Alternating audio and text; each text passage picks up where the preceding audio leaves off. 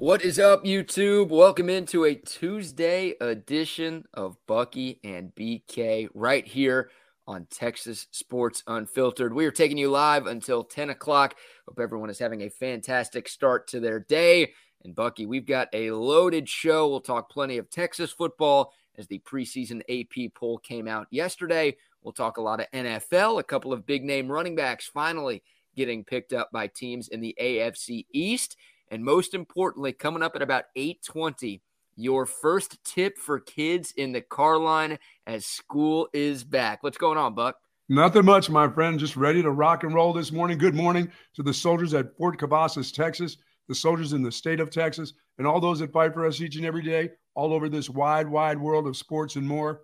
Thank you so very much for what you do. It is appreciated.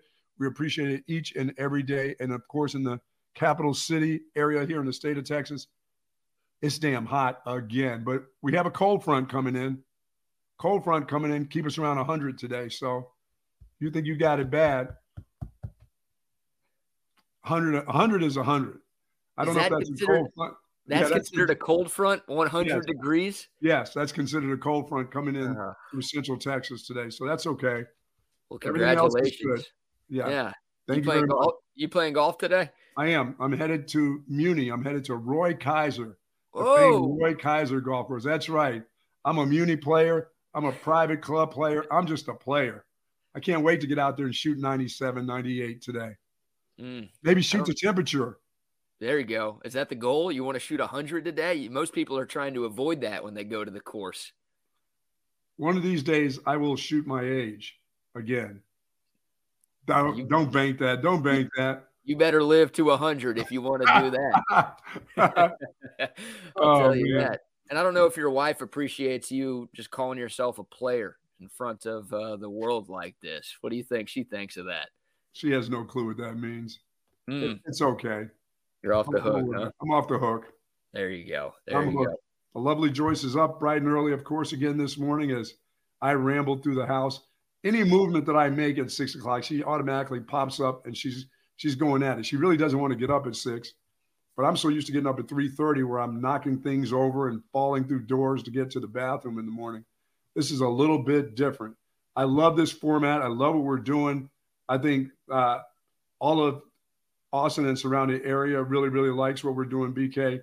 But by the way, YouTube is a worldwide, and there's all kinds of University of Texas alums all over this world, Aggie alums, anybody that likes sports. I think they're digging what we're doing for sure. I mean, it's it's two hours of good stuff with you and I, and then you and Trey. And then we've got, of course, Kevin Dunn that joins us. Wags will join us. And there'll be some others that'll be joining us. But we don't need five hours of radio. I mean, some that claim that they have five hours of local sports talk. If you couldn't hear them, is it really local sports talk if you can't hear it? Think if a bear shits in the woods, does anybody really know? I mean, really?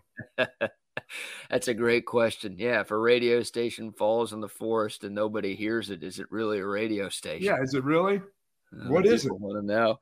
That's a great question. That is a great question. Yeah, quick programming note. So Bucky and I are live from eight to ten, as we are every weekday morning. Trey and I are on from twelve to one, as we are every weekday afternoon. And then right after Trey and I are done, Trey and Kevin are going to do an hour from one to two today. So keep it locked in. The first time in the history of Texas Sports Unfiltered that Trey and Kevin are doing a show together. Obviously, those guys are great friends. They've done a ton of radio together over the years, but it'll be cool getting to listen and watch and see what those two knuckleheads are getting into, Buck, because when uh, KD and Trey are together, feels like anything can happen. Oh, and it will. Believe me, it will. And you get an opportunity to see that firsthand and hear it firsthand, too. Yes. And as this thing grows, the app, we're almost there, huh? We're getting close. We We're are on, almost it's, there. It's, actually there, kind of, isn't it?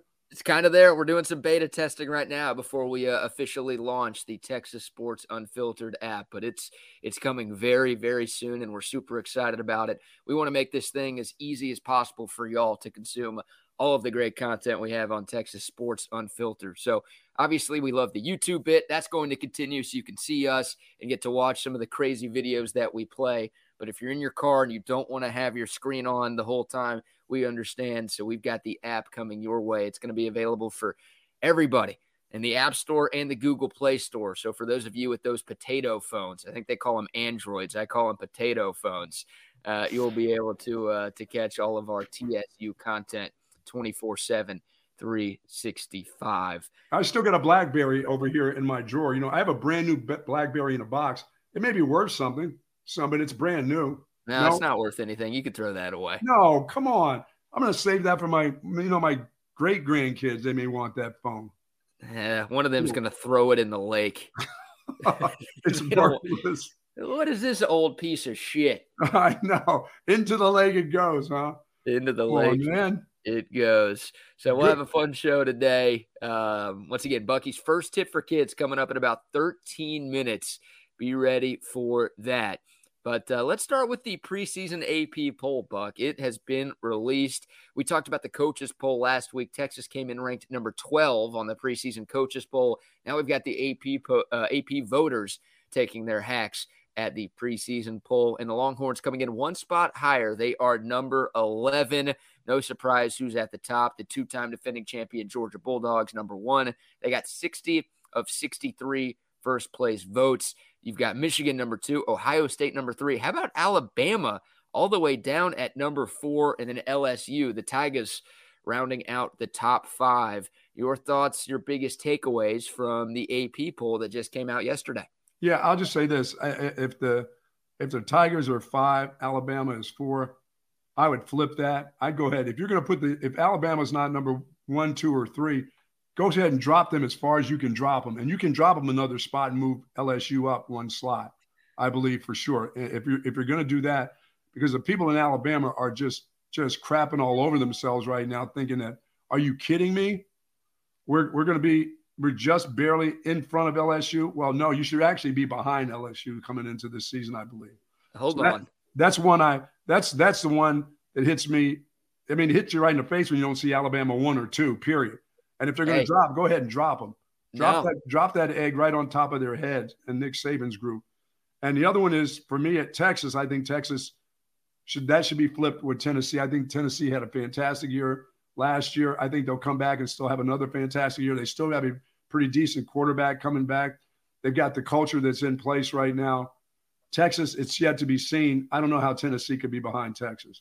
Okay. Or I yeah, I, I, just don't see. I mean, if you're going to move up, I'm talking about only moving up a slot. I think Texas belongs right there at the at the dirty dozen in both polls, actually. All right. So you like the coaches poll for Texas a little bit more. Yeah. In the AP poll, you've got Texas at 11. You've got Tennessee at 12. In the coaches poll, Tennessee's actually number 10 and Texas is down at number 12. So a right. couple of differences between those two polls. I will say this I want Alabama ranked as high as they possibly can be because when Texas goes to Tuscaloosa and beats the Crimson Tide in week two, I want that win to look as impressive as possible. I want that to be against yeah, as high, highly ranked of a team as uh, we could possibly get to make that win look even better. I mean, it's already going to be a big deal anytime any team can go into Tuscaloosa and win a football game. That is a massive, massive deal. But obviously, the higher ranked Alabama is, then the more impressive that win looks for uh, for Texas. Well, I, will tell you, and the one team in the top 15 that really, really surprises me that really never gets that love is Utah. University of Utah is really a good football team. They have been over the last couple years. Well, they've only had to beat USC in the Pac-12. Speaking of dirty dozen, filthy dozen, or filthy two or three or whatever they are now. It's just that's a Utah team that's been physically stronger than teams in the Pac-12. They're they're as physical as anybody in the country. Period. Uh, in the Pac-12, and they return an awful lot of guys. Now they missed a great tight end, a couple running backs, a couple guys out of their secondary.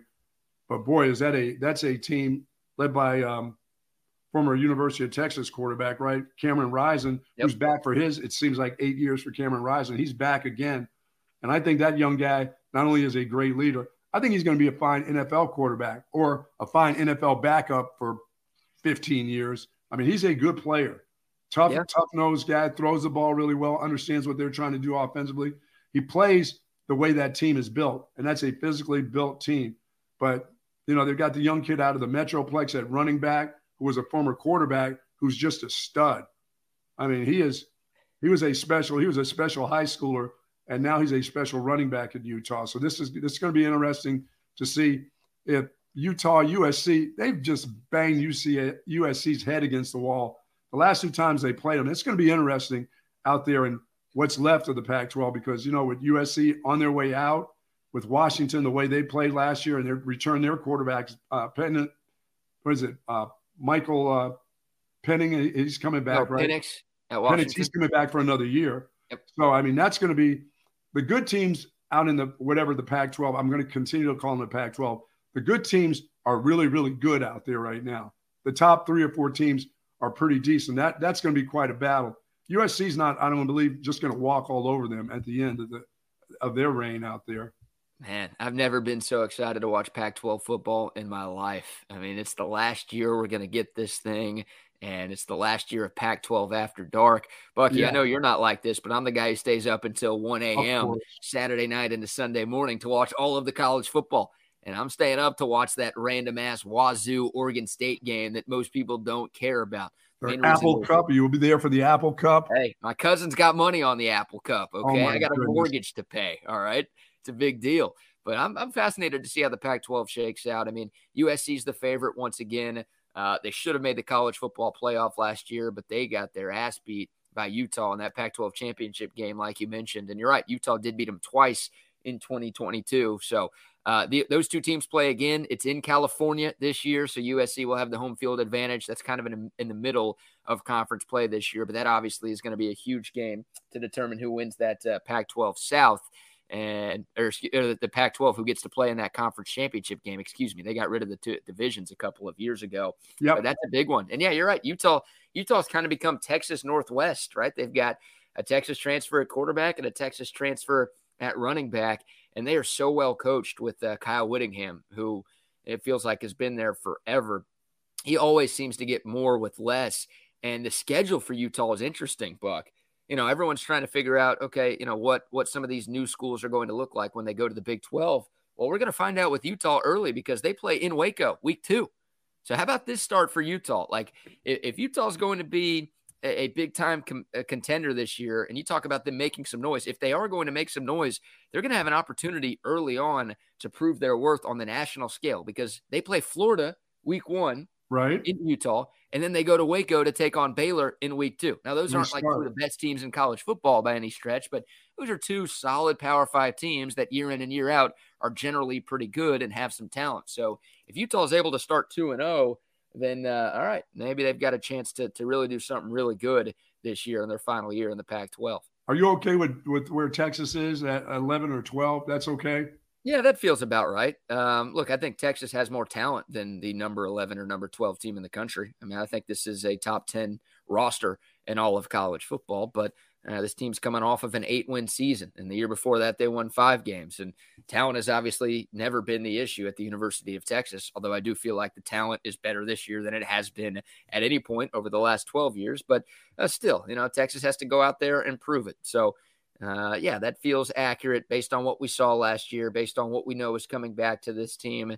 That sort of range feels uh, feels fair for this Texas football team. It'll be interesting. It'll, it'll be interesting to see these these first two games will mean a lot. The first game won't mean very much. It'll just be establishing how you, you know, how you get yourself together offensively and defensively, but not. I mean, it should be a, a team that will dominate a, a, group from Rice and then go on. It all depends on that second game, uh, how how for the Horns.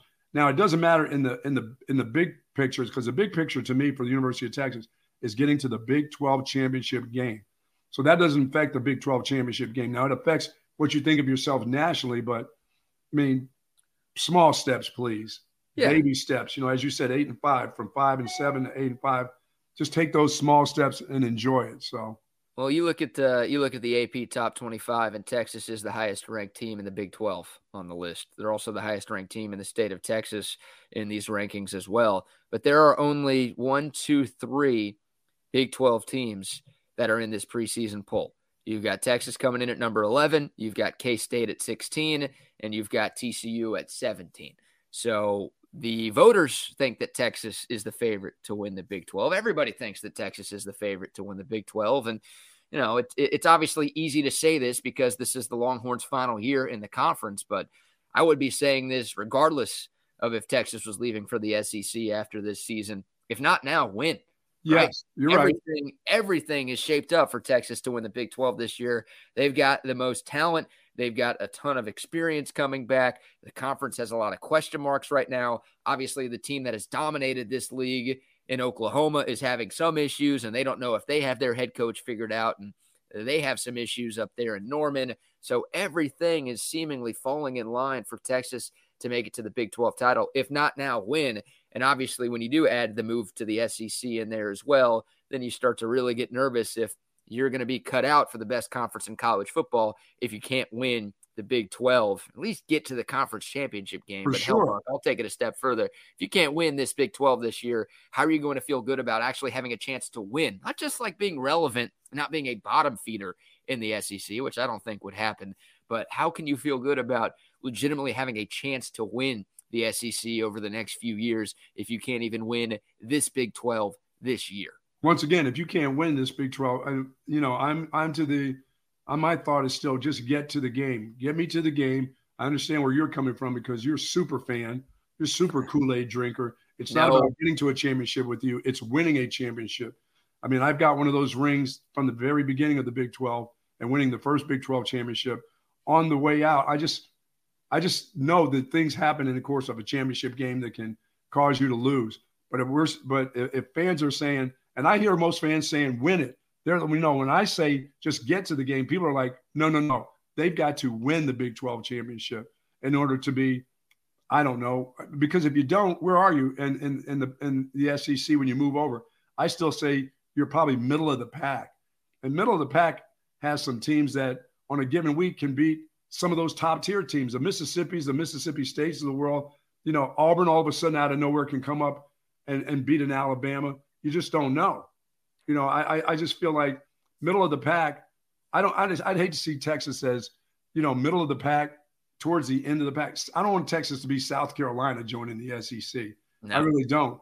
And they've got a good chance if they don't make it to the Big 12 championship going into that conference. That's who they are to me. I mean, I, I hate to say it, but to me, if Texas doesn't have that ring on their finger leaving this conference this year, they will be South Carolina, Mississippi, Mississippi State. Ugh. That's a horrible feeling for the University of Texas to me. Yep. You wearing you wearing that ring right now? Which ring you got Um. I've got the the championship ring that we shared with Texas A&M. The first Big 12 championship ring for those out there, it was lost. It's in a golf bag or it's on a golf course or it's in a garden somewhere.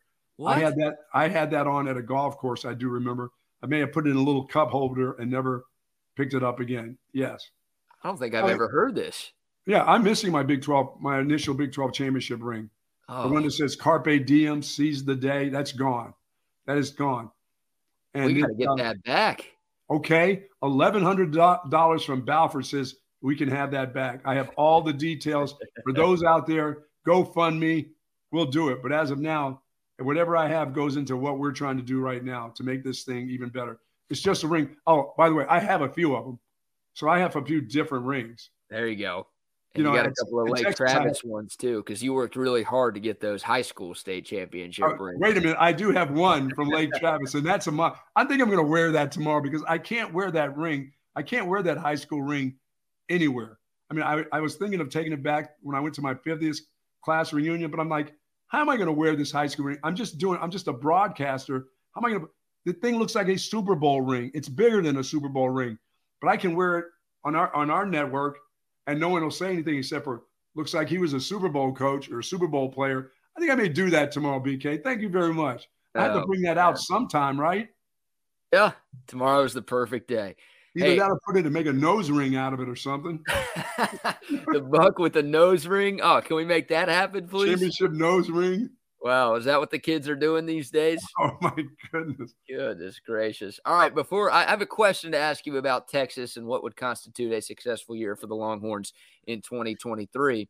But it is 820 and school is back in session, which I think means it is time for the very first Bucky's tip for kids in the car line right here on Texas Sports Unfiltered. Folks, every Tuesday I'll give this tip for kids and parents alike.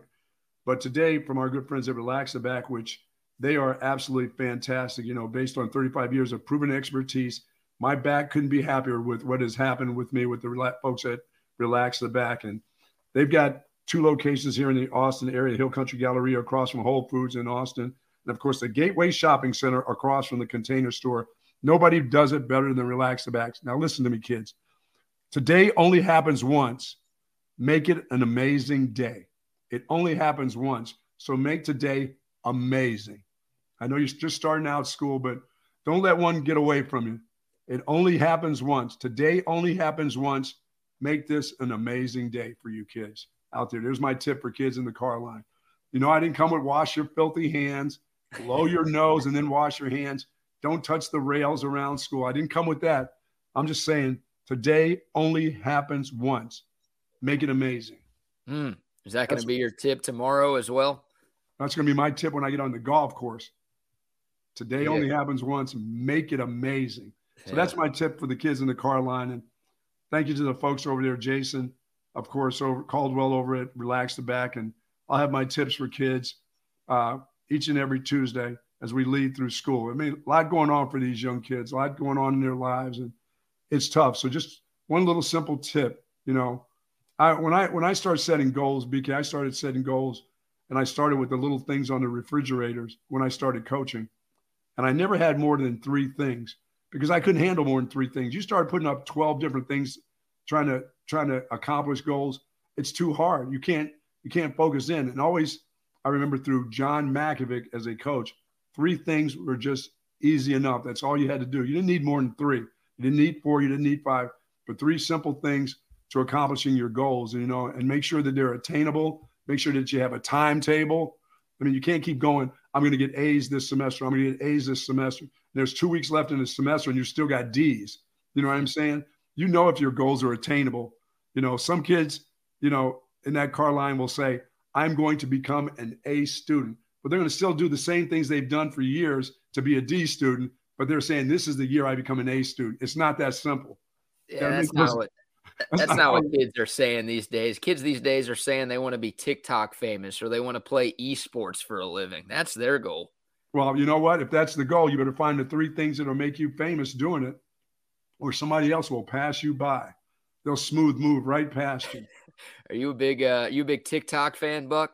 No, you know, I gotta do some TikTok stuff for the show out in the garden. But I'm not going out in that garden now.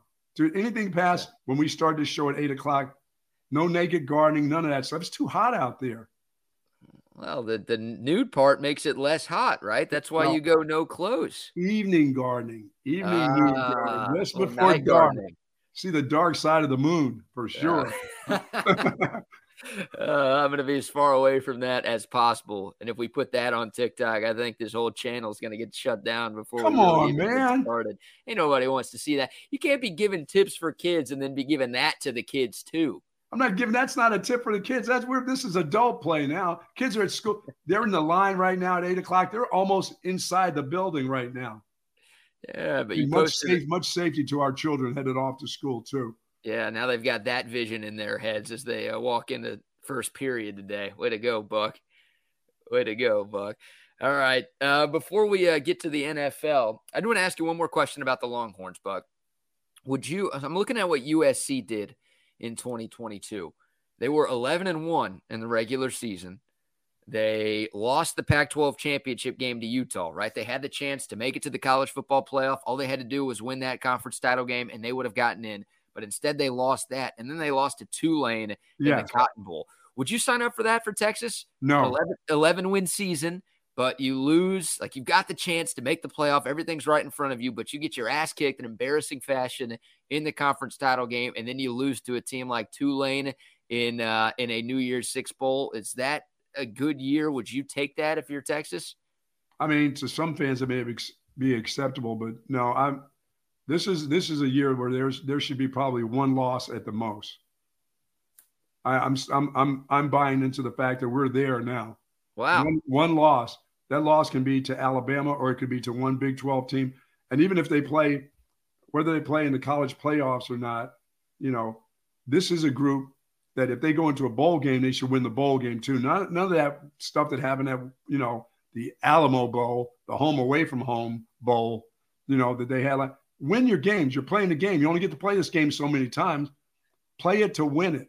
Don't play it just to be a participant. Play it to win the game.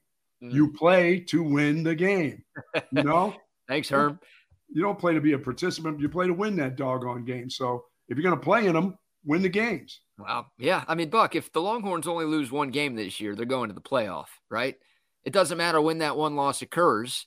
You look at what TCU did last year. Well, they didn't lose until the conference championship game, but even though they lost the Big 12 title, they still made it to the CFP. So will Texas it be strong goes, enough? Will this conference be strong enough to get get? Well, oh, it is. Te- I know it's Texas. It, yeah, yeah, yeah, yeah. Number one, yes, the conference will be strong enough, and number two, it's Texas. So yeah, and you're losing like, to and you're losing to a team like Alabama, and it's early. Well, right. it doesn't matter. You're saying it doesn't, doesn't matter, matter. they lose. You could you could lose to. I don't think anyone wants to lose to Kansas again, but you could lose to Kansas. No, dude, that means you, got to win over Alabama. Kansas, can't lose to Kansas, and you can't lose to Joey McGuire. No, Joey freaking uh, McGuire. Yeah, that one would sting, right? You can't Late lose the year at home. Way out. Yeah, that would hurt. That one would hurt a lot. No, it doesn't matter who you lose to, man. If you lose one game this year, you're making it to the college football playoff. I don't think that's going to happen. And you've got high expectations for that. You're sitting here talking about you expect Texas to only lose one game this year. Yeah, my expectations this group is going to lose a game, wow. and and and that game is not that game is not in conference. I mean, I see them dogfighting in games in conference, but once again, remember, I'm telling saying the high, the head coach is winning two of them for you. So the dogfight will be Texas Tech will be a dogfight because it'll be the end of the season, you know, and somewhere along the way there'll be K State, Kansas that gives them trouble, but the head coach will find a way to win those games. He'll find a way to win two in conference games. I'm not saying he's going to find a way to beat the Crimson Tide, you know, in Tuscaloosa. I'm not saying that.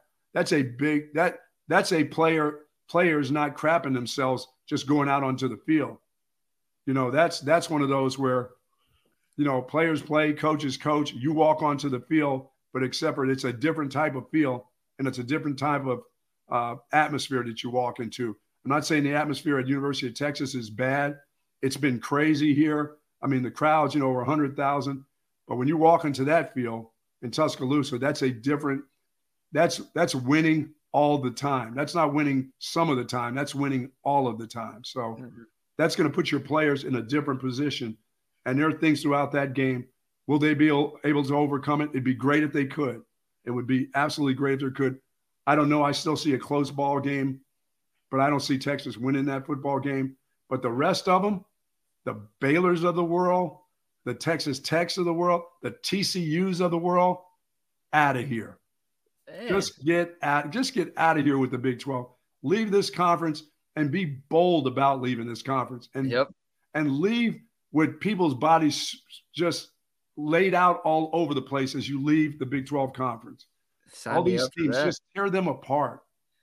I like that. You got me ready to run through a brick wall down here in Houston, man. Sign me up for that. Yeah, I would. I would take an undefeated run through the Big Twelve this year. You got a Obviously, five million dollar, six million dollar a year coach. It's time for him to earn that cash Agreed. right now in year number three. Going out of this conference, earn your cash in year number three.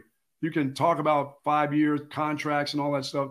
Year number three, with the recruiting that you've had and with the coaching staff that you have, the continuity of all these coaches still being here and adding some of the really good minds of college football on your staff that are temporaries.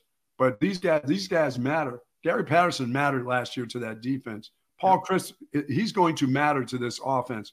Take advantage of having coaches like that on your staff, and take advantage of this conference. This conference is not that good. Let's, I mean, let, let's be honest. This is a year of a lot of questions in this conference. Probably was a year last year, but TCU and Sonny Dykes, who's a good football coach, found a way to get it done. Why can't this football coach I know 500 football coach, give me all that stuff. But you know what? That guy's been in and out of the ringer. He should be mature enough this year with the kind of talent that he has and the coaches around him to get it done. I mean, they got every means. I mean, they, yeah. they, you know, they've got all the facilities, all the all the means. The state people will come. A hundred thousand. If you suck, a hundred thousand will still show up here. They're going to show up. Give them something to cheer about. Give them something to be happy about. Give your players something, some confidence they they feel about you as a head coach. If you're going to be the guy for a long period of time as they move on to the best conference in, in, in college football, then give your players something that they can hang their hat on about you as a coach. Not just you're a great recruiter. Oh, this is a great guy. He's a nice guy. You know what? We get to go to pool parties with him. Look at our locker room. Look at what Texas has to offer us. Have something that you believe in the guy who calls the plays and the guy who makes all the decisions for the football team. Have confidence in him that when you go out there, you're not going to lose. We're not losing. We're not losing to TCU. We're not losing to Texas Tech. Come on. We're not losing. Damn sure not losing to Baylor. I mean, that's the kind of confidence I think that your team and your players should have in you as the head guy, not in all the coach. Yeah, I'm, you know, the coaches around you, the position coaches, that's nice. But you as the leader, the true leader of the football team, you know, besides the quarterback, there's nobody else that's the true leader, that real true leader. That's the head coach. That's mm-hmm. the guy who makes all these decisions. That's the guy who tells you, pull your socks up, you look a little sloppy. That's the guy said, Oh, yeah, I see on paper you missed two classes this week. That's the guy who's your acting father right there, the one who really, really matters, the one who goes to your home and tells your parents that, hey, I'm going to take care of your son. I'm going to give him the best coaching. I'm going to give him the best uh, best chance to become a real adult. He's not going to be the same 18 year older when he left you. When he comes back to you, he's going to be a grown man. Okay, well, have those guys that you're telling that same thing to feel that way about you as football players, because that's why they come here. Texas got a lot of doctors and lawyers and you know oil people. They got tons of those. You know what they want right now from this group? They want some real live football players and yep. win some real live games and some real live championships. And there's one sitting right in front of you. Can't get any better than this.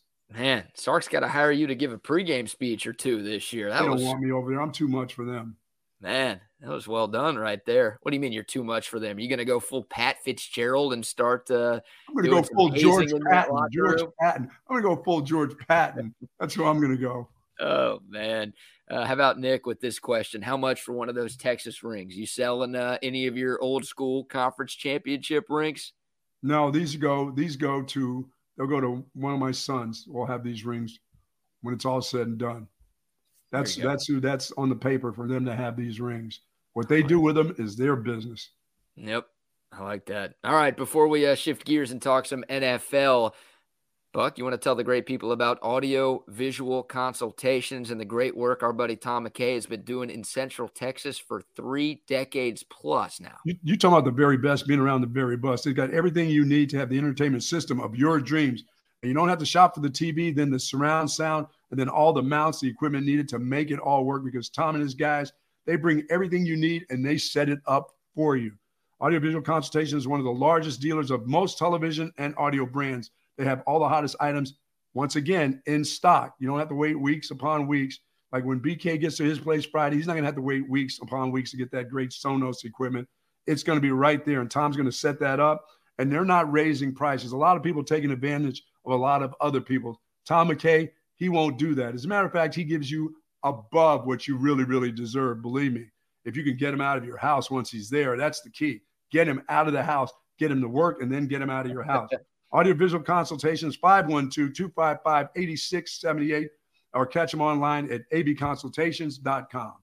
Absolutely. Absolutely. And shout out to our friends over there at the Altstadt Brewery. Altstadt beer is my choice of beer here throughout these red hot summer months in the state of Texas. I've been drinking it down here in H Town. I'll be drinking it once I move back to Austin this weekend. They've got it all over the state. If you're watching from the Metroplex, they've got you covered. If you're watching from San Antone, They've got you covered. You can find six packs of Altstadt beer wherever you get your beer, and they've got a number of different brews. Something for every beer drinker out there. A couple of great ones for the summer, too. The Altstadt Light, super easy to drink, light on the calories, not light on the taste. Also, the Altstadt Peach Radler, made with juice from real Fredericksburg peaches. It is fantastic, super easy to drink, super enjoyable to drink, and perfect for the summertime here in the Lone Star State. Altstadt beer is the official beer of Texas Sports Unfiltered. It should be the official beer of you as well. It's Altstadt beer, no impurities, no regrets.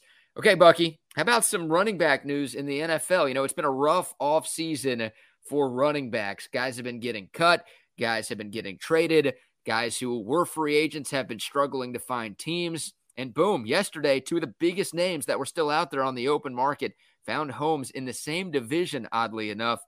Longtime Dallas Cowboy running back Zeke Elliott signing a one year contract with the New England Patriots, and longtime Minnesota Vikings running back, yes, your guy, Dalvin Cook, signing a one year deal with the New York Jets. What did you make of uh, those two moves made across the NFL yesterday? I think one was a great move, and that was Dalvin Cook to the Jets. That really puts them.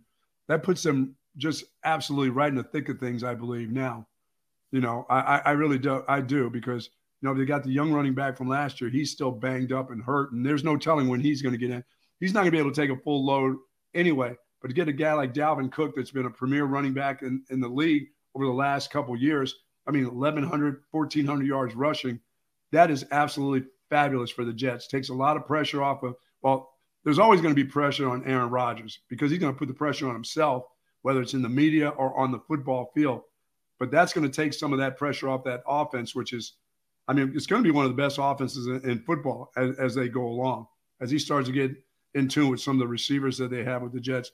But I like the move of Dalvin Cook. He's guy's been stable. He's been good. He, he, he takes care of the football. He's a hard nosed runner. He's still he's still got it. He's just not going to get a massive contract that like all running back. You know, as we talked to Ricky uh, last week about, it's just not going to happen.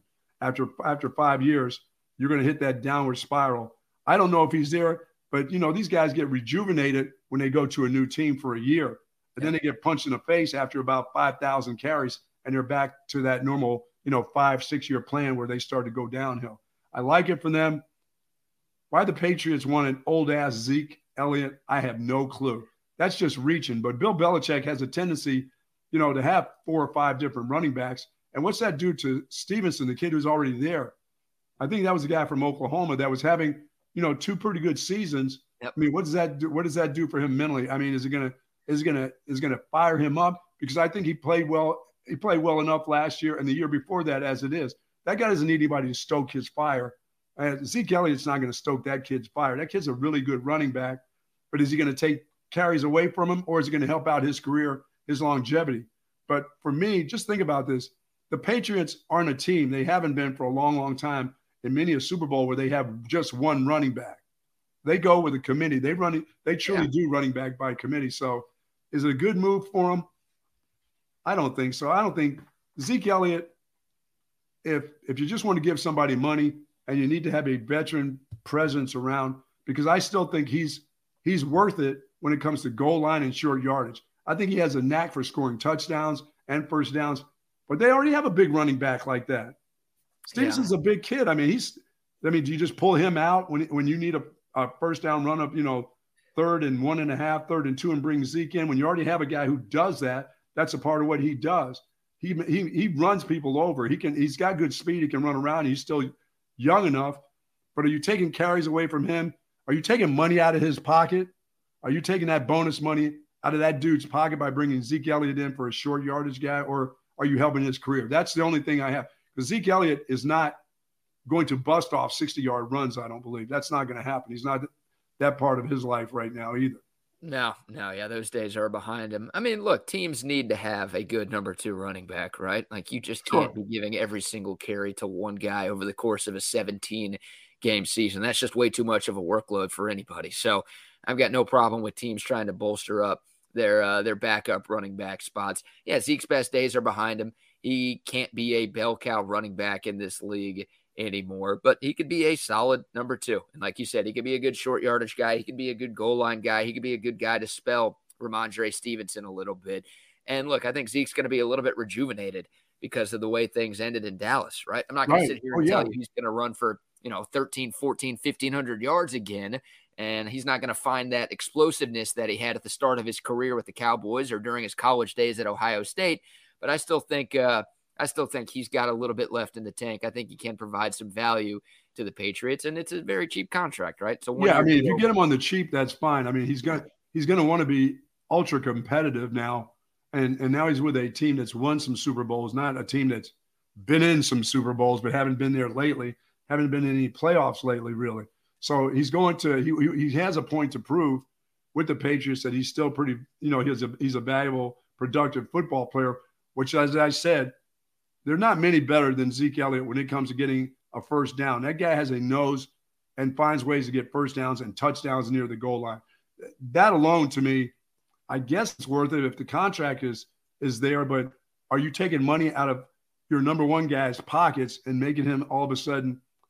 Uh, I, I don't cares? know. Bill Belichick doesn't give a shit about that. I, I know he doesn't. Bill Belichick doesn't care. He'll he wants to take money out of his pocket so he can get him on a cheaper contract the next time his deal's up. That's true. And then he'll have five running backs yeah. in his stable. That's that's the way Belichick plays it. You're absolutely right. But for the guy who's, I, I, I think Stevenson, I think he's really, really played well over the last two years. It hadn't been about him. It really hadn't. No. It's been about the quarterback play and that offensive line play because Bill Belichick will have a fantastic defense. His worst defenses are better than most teams' best defenses. That's just the way they.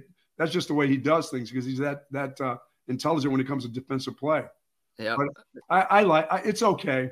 I'm not totally down on it. I mean, I'm going to call Zeke Elliott just an old ass player because he is now. Just well, is. He's a backup center too. So if something I saw what happened the last time he played center, how he got blown up on the last play of the game. Yeah. yeah, I don't know what that was about. But I like Dalvin Cook with the Jets. I, they have to do that. Yeah, man. They really Jets, do. That's a security. That's not just a security blanket. That guy can start and keep a job. That's how good yeah. he is. Yeah, he's got more left in the tank than uh, oh, Zeke yeah. Elliott does. I mean, Dalvin Cook was still one of the best running backs in football last year, and it was a little bit of a surprise that uh, your Vikings let him go.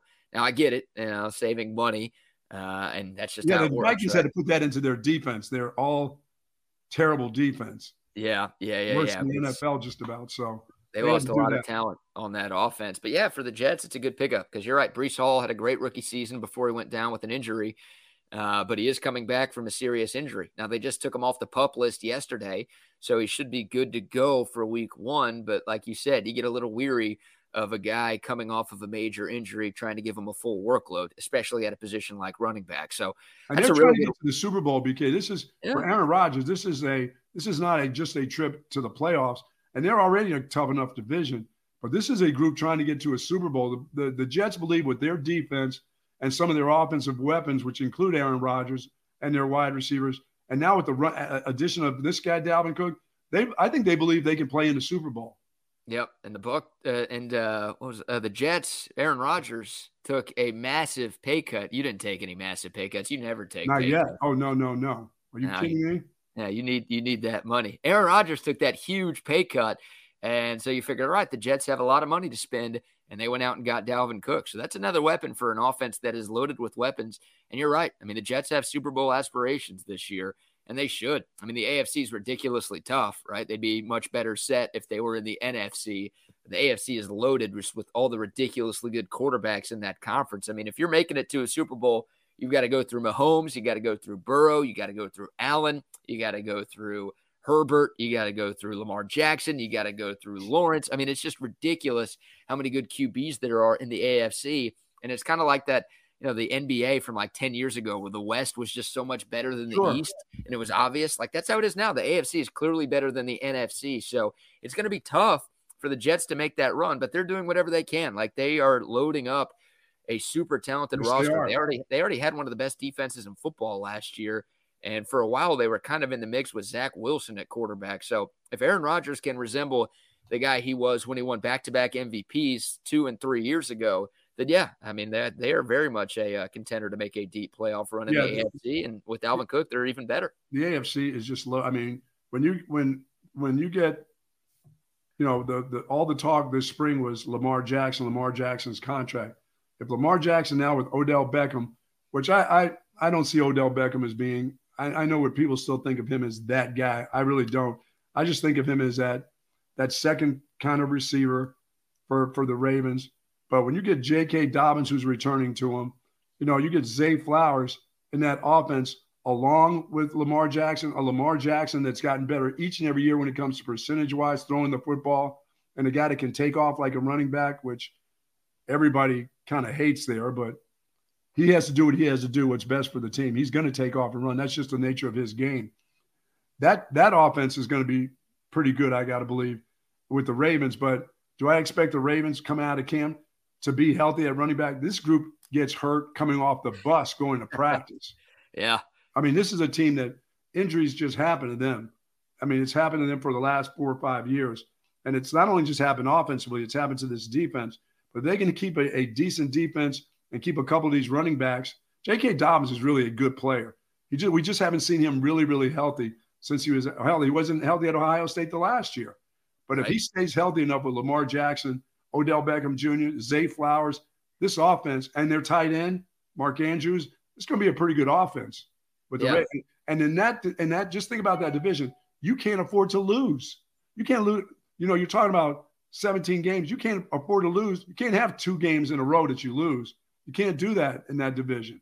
No, that division's really good, good, too. Right, Cincinnati, of course, with yes. Joe Burrow, they've uh, they've won it the last couple of years. Pittsburgh never has a bad season, right? Like I, the jury's still out on Kenny Pickett but they always seem to finish over 500 with Mike Tomlin as their head coach. Cleveland's a big wild card, right? Like if Deshaun Watson can look like the guy he was in Houston for a few years, then okay, that's a pretty talented roster too. They've got maybe the best running back in football and Nick Chubb, and they've got Amari Cooper, and they've got a lot of weapons on both sides of the ball. Myles Garrett on that defense, like they can be good if Deshaun Watson figures it out and stays off of Instagram.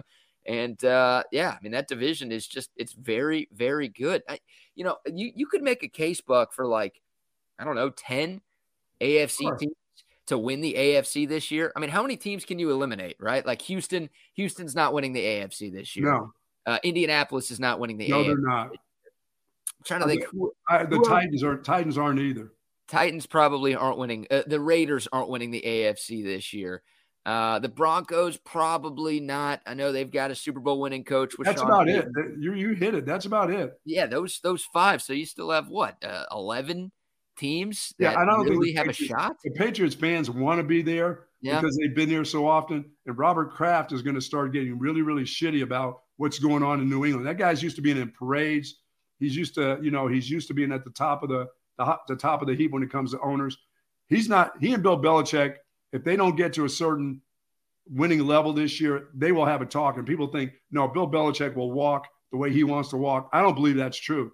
I believe they keep going down the path that they're going down, looking, having defensive coordinators be their offensive coordinator and having so much uncertainty within their staff. I think Robert Kraft's going to, he and Bill Belichick are going to part ways here very shortly over the next couple years. And yeah. it may be this year if they don't get it done. If they come up with a bogus year and just get it hammered by the Jets and the Bills and and everybody else in the AFC, you may see Bill Belichick say, you know what, it's probably time for me. Mm-hmm. Yeah, uh, the Patriots. You're probably right. I'd add them to the list as well uh, of teams. I mean, I think they're the worst team in the AFC East this year. Like they could be solid, and I get it. They've got one of the best coaches in the history of the NFL, if not the best coach in NFL history. But I think the Jets are more talented. I think the Bills are obviously more talented. If Tua stays healthy, massive if. Yeah but I think they're more talented too. So yeah, the Patriots probably the uh, the worst team in their division right now. Which how long has it been since you've been able to say that? That's a long time. Well, but we know one thing about them: they can still play defense. They were one of the the leaders in defense last year with a just a hump offense. I mean, they were just as bad as can be offensively. And now, what do they what do they get out of their young quarterback? I mean, you got to Bill O'Brien is back, so mm, all hail Bill O'Brien. He's back in New England, so I, I, expect him to be. I expect him to be better. I mean, does Zeke make him a little bit better? Okay, Zeke Elliott's return to glory is coming up, but no, I, I, I, I mean, I've never been a Ravens fan. I just haven't. But I just know this. There's the all all the talk about Lamar Jackson. I always just wish that guy well because I think he's a, I think he's a square up young man. I think he wants to get better as a quarterback, and he has. He really has. When you watch, when you look at his stats, how he's done well, but that running and taking off, you're just asking in the NFL to just get hammered. I mean, you just and now it's 17 games, and they're always missing him when they need him the most, just before the playoffs. He always seems to get hurt. You know, if Dude got hurt in game number one and was back for game number five, that's different. But this guy gets hurt in game 12 well, before he got that contract, he would get hurt and then act like he was hurt a lot more than he was. Oh yeah, and but he's yeah. got that contract now. Now he's got the contract. You'd like to think he'll be uh, extra motivated. Look, injuries are injuries. If the guy actually gets injured, there's nothing sure. you can do. But uh, I think there was a, a, chance Lamar was milking it a little bit down the stretch last year as kind of a uh, Tom Herman double. Guy, yes. Tom yeah. Herman double bird to the Ravens front office for not giving him that contract that he had been looking for for a number of years to that point. So now that he's got that money, the hope is that yeah, the uh, the motivation will be there a little bit more, and Lamar will at least try in those type of situations to play. And, but and, and do we have to? Of course, we have to put it in the Pittsburgh Steelers because yep. their head coach wins every year. He's never had a losing season, which I, I, I find hard to believe. That defense in, with Pittsburgh is going to be there, and small and little hands Pickett. What is little hands Pickett going to be like this year? You know, yeah. Kenny Two Gloves. Oh yeah, that, will be interesting to see. see how he's matured in just one year. What is up with you people in PA, man? Wearing little hands. Gloves. Do you wear two gloves when you do radio? What's what's going on? I wear two gloves now that I play golf because I got this re- weird finger that won't bend anymore. And to all the doctors out there, tell me what this is. Please just tell me. I don't, you know, from playing wide receiver all these years and getting fingers dislocated. This one has never been dislocated, but I can't bend it. It has no bend in it. So I'm playing four finger golf right now. Do I get a shot in that thing? Do I have to take this arthritis medicine and rub it on? Do I need CBD oil? You know, do I need to find a glory hole to to get it in to bring me back some flexibility? I mean, what is it that I need for this finger? I'm taking these suggestions because I can't I can't continue to have this finger straight without any flexibility on it. It just it hurts. I, if I bend it, I'll scream. You know what I'm saying? It just it just hurts that bad. So I'm counting on you doctors out there to just tell me, dude, it's it's arthritis. You're done. Play with the four fingers and enjoy playing, or cut the finger off. Take the finger. Amputation. Take the finger if I have to, Ronnie Lott. I'll take the finger if I have to. Uh oh. Here comes the doctor. doctor. Oh, oh, no. Out of nowhere comes the doctor. Doc Trey, what's going on, man? Uh, you're muted, Trey. Some doctor you are. Come on, Doc. What's the deal? I'm a doctor. I'm not a technical guy. I don't know who's telling you a glory hole is good for your fingers. The glory hole is best for your eyes. If you're having eye issues, look into the glory hole and it will okay. help. don't stick my finger in the glory hole. No, just stick your eye in there. Okay. Thank you. oh man, that. that's what you I need. Cataracts if you do that. Oh my god! Oh, there's lots of there's gonna be lots of questions to be answered here today on the golf course for sure. Yeah, forget uh, forget Ronnie Lott. You're gonna be Stevie Wonder if you oh take Doc. Trey's advice and stick your eye in that glory hole, man. God, well, you're putting your finger in there. What, Jerry Jones, big glory hole guy? I'm a big glory hole guy. Yeah, I mean anything to help this finger out. It's just, it's just a weird thing. You hope someday you'll reach this age where things like this are starting to happen to you, you know, because you oh. know you've made it. If you get to the point where your fingers won't bend anymore, and I've been fortunate, like I said, I've not had arthritis, you know, I've had knee replacements, I've had thoracic surgery, re, you know, redone thoracic back stuff, shoulders, you know, I've had a stroke at 29 years old, but I never wanted to, I was always worried about getting my fingers all arthritic because I've seen people's hands all crumbled up like the Wicked Witch of the West. You know what I'm saying? But now some of these things are starting to happen. And that was my good finger. That was my pointer. Yeah. That's, yeah. This is the one I used to stick in Priest Holmes and Ricky Williams' face. Hey, you. You don't that ball. Don't put that ball on the ground.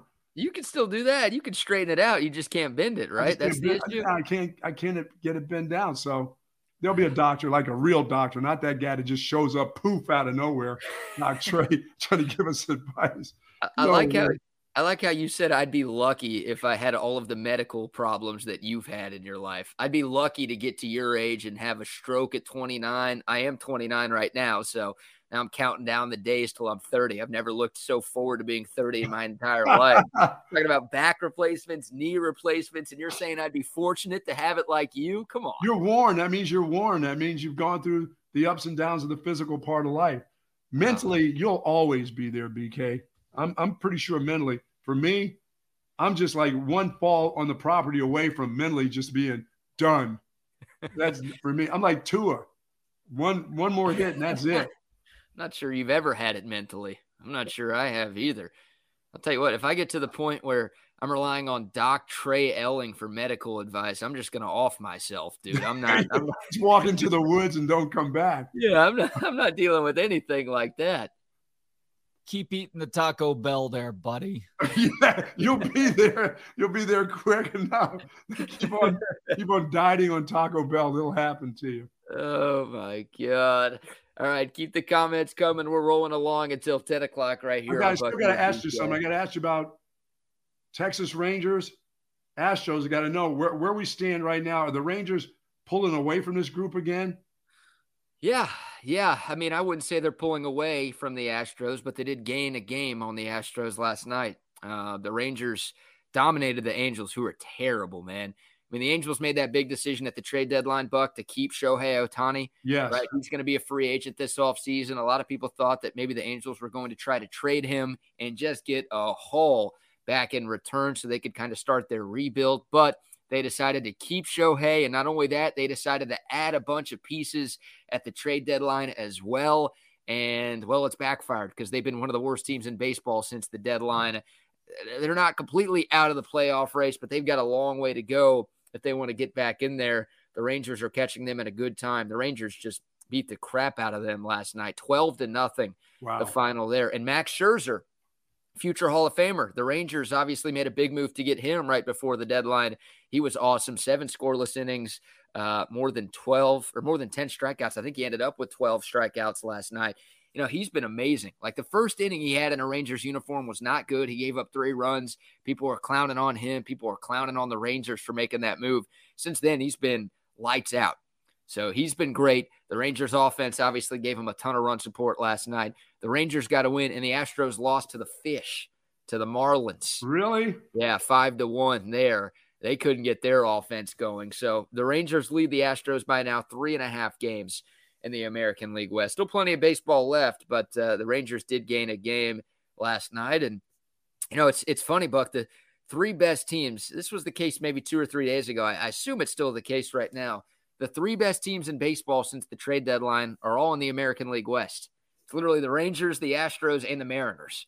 So the Mariners have been hot. They're back into the playoff picture. But like the Astros have been playing some great baseball as of late.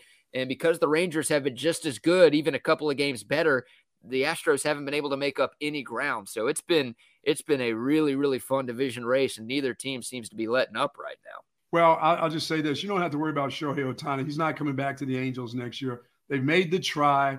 They're not going to do anything. So I will see him in New York, New York, where that's right. Your New York Yankees get Judge out of center field, running through fences and hurting his toe. Get Shohei when he's not pitching. He can go out in center field and, and have a good time and be the world's greatest baseball player. But we can't have Aaron Judge going through fences and, and hurting his toe because when I find myself in times of trouble, Derek Jeter comforts me. That's right. Where is the captain when you need the damn captain? You know what I'm saying? Look at him. Look at Derek Jeter on his knees making that play, folks. This is how he played later in his career when he had easy plays. He wanted to still hang around with the Yankees, made them look tough. He'd go down on one knee and make an easy play look unbelievably hard. That's what Jeter did. But he's still the captain. He's my captain, number two. That's right. My favorite number, number two. Uh, about a when I find myself in times of trouble, a Let It Be remix. Derek Jeter comforts me. Jeter. The oh man who can make a woman who married a woman who talks to horses. That is yeah. awesome. And you're talking about Derek Jeter on his knees. Is that uh, does that have anything to do with the glory hole you were talking about? A few oh no! Come on, man. Are you sure? That guy, that guy has such a beautiful family. He's got that beautiful wife, and she's there talking to that big white horse in the commercials. Man, she doesn't do commercials anymore. What what happened to her? She's a, she's a model. Why she doesn't have to model anymore now? She's a family woman. She's got what two or three kids two with three daughters, I believe. Yeah, that doesn't yeah. mean you can't stop your work. Time to get back to work for her. Mm. Congrats to your last place Yankees. You're talking trash about name? them. Hannah Storm. Hannah Davis. Oh, Hannah Davis Storm or something. Yeah, yeah. she's she's related to Glenn Davis. Soccer matters. Niece. That's his niece. yeah. Really? Glenn got all the soccer talk talent and uh, Hannah got, got all, the, looks. the looks. Absolutely. Yeah. Fair fair trade for her. Yeah, we'll I have think. to get some. Well, I know this is America's podcast, but we do have to get some soccer in there eventually. We need to get to Glenn Davis and talk to him about ladies are out, USA out of the World Cup. What are the men going to do? What's Austin FC? Are they any good? Are they for real? Or is this just a you know, is this going to be a joke of a season for them? They're so up and down this season. It's incredible. Well, people forget you and I had a soccer podcast once. Yes, yes, we did. And Glenn Davis was on that soccer podcast. It was well, this the most team, listened to ever since that podcast. podcast disappeared, so has this So is this soccer club. Most listened to soccer podcast of all time for like two months before there I, go. I moved to Houston. All right, coming up at the uh, top of the hour right now, I'm going to give some more love to some more sponsors. How about Centex Tickets, Buck? Your guy Shelby Oh, over there at Centex Tickets. They've got tickets to all of the games. Hey, Austin FC games. If you want tickets to those, they've got you covered. Of course, college football, the NFL, Major League Baseball, the NBA, every sport all year round. You can find those tickets 100% guaranteed tickets, mind you, over there at centextickets.com. Plus, they've got concert tickets. They've got tickets to Broadway shows, ACL Music Festival coming up here in a couple of months. They've got everything you need right there on site. Just check them out at centextickets.com. And our boy Ashish Sheesh, what's up, man? From 7 Eleven. He was the first guy in the chat room this morning. So we know Ashish is up and at him early today. Go say what's up to him. He runs the 7 Eleven down in South Austin off Monterey Oaks. I'm moving right to that area. So I'll be at that 7 Eleven a ton. Go see Ashish. He's going to hook you up all of the time. And just go to whatever 7 Eleven. If you don't live in South Austin, if you live somewhere else in Austin, if you live in Houston, if you live in Dallas, there's got to be a 7 Eleven near you. Go get all of your summer drinks, all of your snacks. They've got gas at a lot of the 7 Elevens too. Fuel up your summer at 7 Eleven, your go to convenient store. Love them. Love them. Love them to get my newspaper, my hard copy. That's right. Get my hard copy from Still 7 doing Eleven that, bright and huh? early. Mm. All right, Um, we've got to we've got to get into this uh, Michael Oher story here, Buck, because it feels like all of us were blindsided by the movie The Blind Side, which came out in 2009, and that movie was massively popular, massively popular. Yeah, it got Sandra Bullock an Academy Award, I believe. Yep, it did. Her very first Academy Award. And we've got just a crazy twist to this Michael Oher blindside story. Uh, Michael Oher very recently followed a 14 page lawsuit in Shelby County, Tennessee, alleging that Sean and Leigh Anne Tuohy, the parents portrayed by Tim McGraw and Sandra Bullock in the movie The Blind Side, uh, who took Oher into their home as a high school student, they never actually adopted him. The lawsuit alleges that less than three months after Oher turned 18 back in 2004, the couple tricked him into signing a document making them his conservators, which gave them legal authority to make business deals in his name. The petition further alleges that the Tuohys used their power to strike a deal that paid them and their two birth children millions of dollars from royalties from the Oscar winning film that earned more than $300 million, while Michael Oher says he got nothing for a story that would not have existed without him. And in the years since, the Tuohys have continued calling the 37 year old Oher their adopted son. They've used that to promote their foundation, as well as Leigh Anne Tuohy's work as an author and motivational speaker. So basically, Michael Oher is coming out and saying that everything that we saw in the movie and everything that we've grown to know about the Tuohy family and that whole story is a total lie. This thing is insane, Buck. This is this is this is two awful people. If this is all true, if Michael Lord didn't get any anything, it, not a cent from this movie, or didn't get his fair share from this movie, this is awful by these two people. I mean, I mean, I have an adopted son, and to to go through adoption and do what you have to do, and it is truly saving somebody's life, I, I believe. And Sandra Bullock's not going to be, she's going to be pissed because she has two adopted children. I got a feeling that the lady who won the Academy Award eventually is going to say something about her uh, Academy Award and how she won it and the and the people that are involved in this. I don't think she's I don't think she's the kind of lady, you know, she spends a lot of time in Austin, Texas, that's just going to let this go by. I don't know about Tim McGraw because he got Faith Hill. So it's all good with him.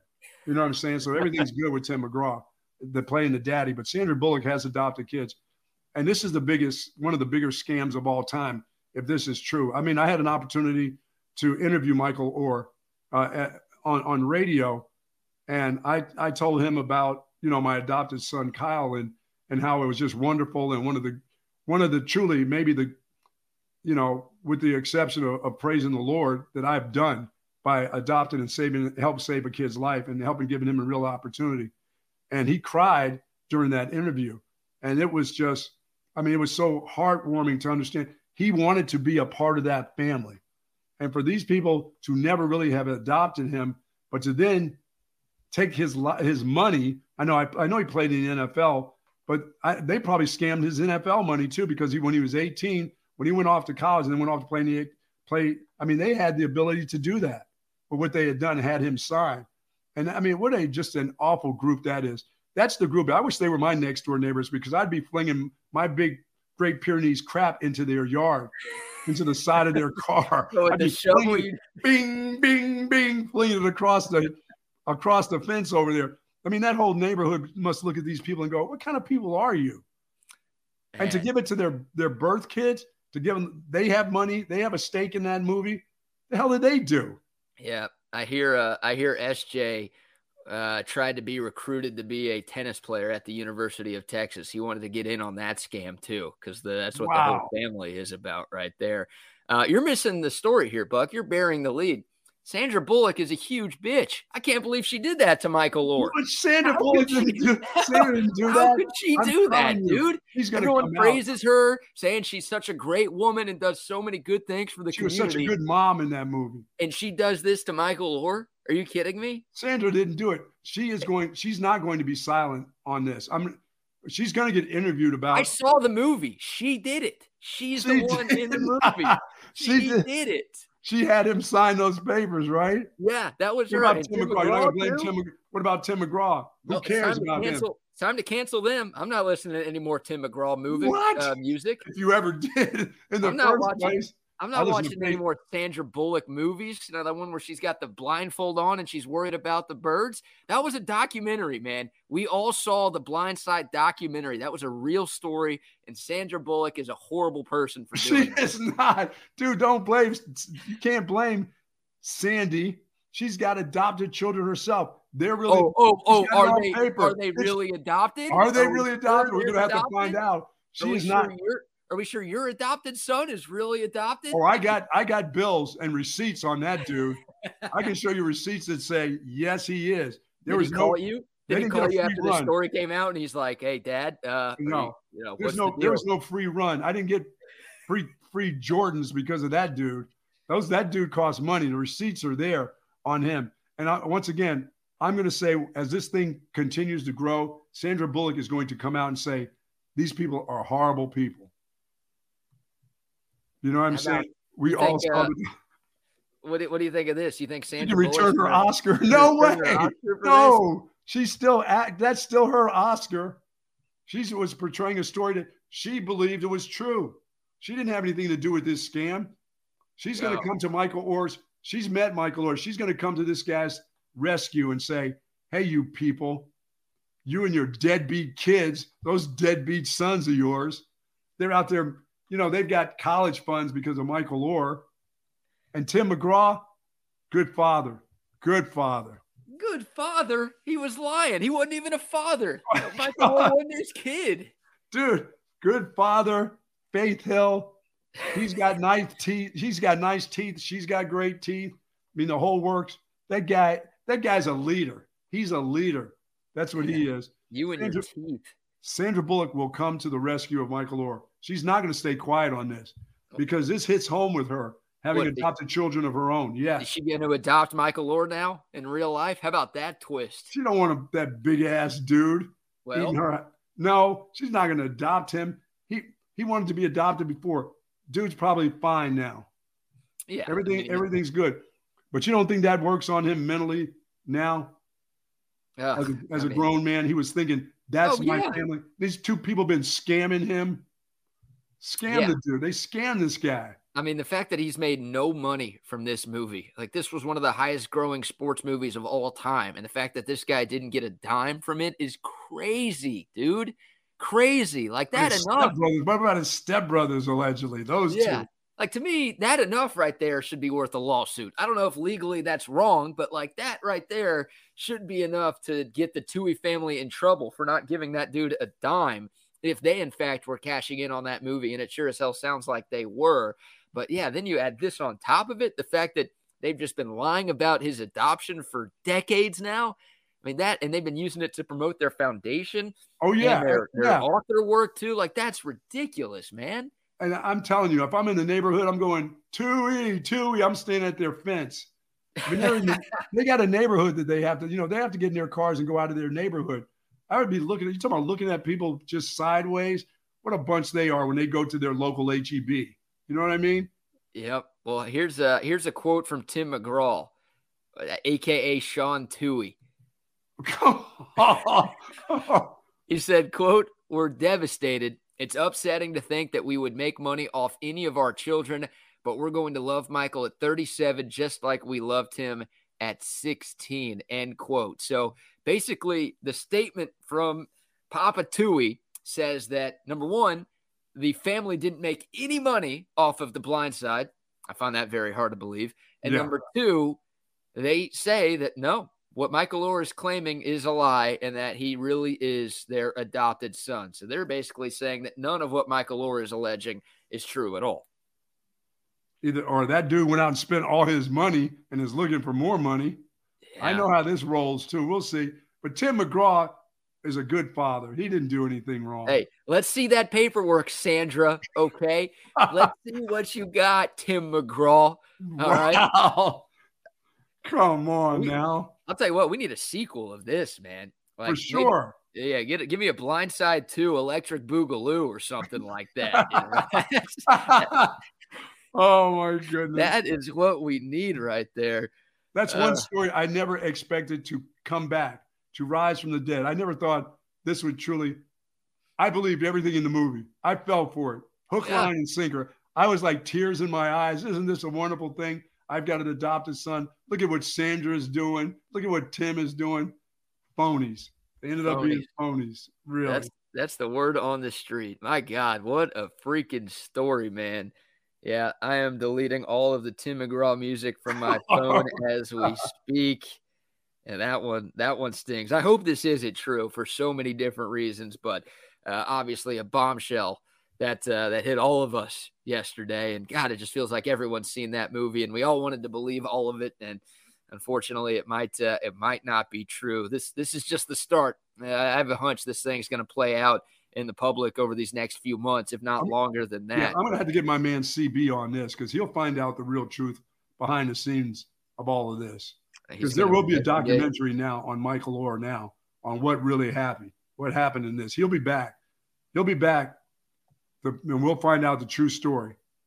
Uh, yes, we will. True Court TV. This is going to Court TV for sure. Oh, a Judge Judy's going to be on this? I'm a Court TV guy, so I'll be checking this out because somebody's going to jail. Sandra Bullock's not going to jail here. Oh, she's going to jail here. Her and Tim McGraw are screwed, dude. They can kiss their careers so. goodbye. Yeah. Yep, that's uh that is insane. Yeah, we've known for a while that Michael Oher's hated the movie, but this this is just a whole nother element of craziness added on top of it. So there you go. We'll obviously talk more about this on Bucky and BK as more and more details hit all of us. But uh, wow, yeah, I know it's uh, low hanging fruit, but we are all blindsided by what we Absolutely. found out from this story yesterday. Freaking insane. All right, before we shift gears and get back into some Longhorn football, let's uh, give another shout out to one of our sponsors. How about our friends over at Woods Comfort Systems? It is red hot outside. You don't want your home to be red hot inside. Woods Comfort Systems can hook you up. If something is going wrong with your AC, you got to reach out to our friends at Woods Comfort Systems. They're celebrating 60 years of providing the very best HVAC services in all of Central Texas. They are dedicated to keeping you comfortable in every season. So, hey, when we do get to the winter, if something's wrong with your heater, they can help you out there too. But for right now, AC maintenance, repair, and installation, they've got it all. Plus, insulation for your attic and duct work as well. And oh, by the way, plumbing services on top of all of that. Go check them out online at woodscomfortsystems.com. Our buddy David Partain, he's going to make sure that you are taken care of. Woodscomfortsystems.com or give him a call 512 842 5066. It's Woods Comfort Systems, where comfort is our middle name. Love those folks because I'm in that air conditioning right now because of Woods Comfort Center. I built my new home here, my wife and I. And they've been fantastic. David and Travis, Travis, who, who's been out to the house before and boy, I'll tell you what, this these these groups of people that have been dealing with these air conditioners and these uh, these systems, BK, they've been on overload. But I'll tell you what, one thing David doesn't do, he doesn't overwork these guys. He's not having them sit up in somebody's attic for you know six, seven hours. These guys are fresh when they come there. They get the work done. They get out and things are working right the way they're supposed to. You have to right now. Yeah. You can't Oh, you yeah. can't be down an air conditioning unit for four or five days. Hell, you can't be down a day. But we do have a cold front coming in. Yeah. I'll be out there in that cold front playing a little golf today, boys and girls. A hundred degree cold front. And what time is your tee time today? Eleven thirty-one. Yeah, you're going to be playing right in the heart of that triple digit heat. I, I can't believe you guys. It gets warm. It's it doesn't. I thought the hottest part is like noontime. We start before noon. We should get a couple holes in there, right? Yeah, you'll get a couple holes in there, but you'll be on the back nine in what at two o'clock, one Oh, yeah. o'clock, two o'clock. Yeah, you're gonna be dying out there, man. That's why your finger doesn't work. it's too swelling up. My hands are swelling up. Oh man, it is You know, hot. you know, BK, that the, the the top twenty-five that just came out yesterday, with uh, Georgia number one, Michigan, Ohio State, Alabama, LSU, USC. That that bottom half, as I said, with Tennessee, Notre Dame, Utah, and Oregon. I'm really surprised that Utah isn't higher. At you know, Notre Dame really started to bring it on late in the season last year, and they got the kid Hartman coming from um, from Wake Forest, record-breaking quarterback at Wake Forest, because all they did was throw it around the park over the last three years at Wake Forest with great wide receivers, big tall wide receivers, big tall quarterback. This could change the fate of Notre Dame football right here to have a quarterback like this if they got some receivers to go along because they were salty on defense last year at the end of the season. The Fighting Irish were.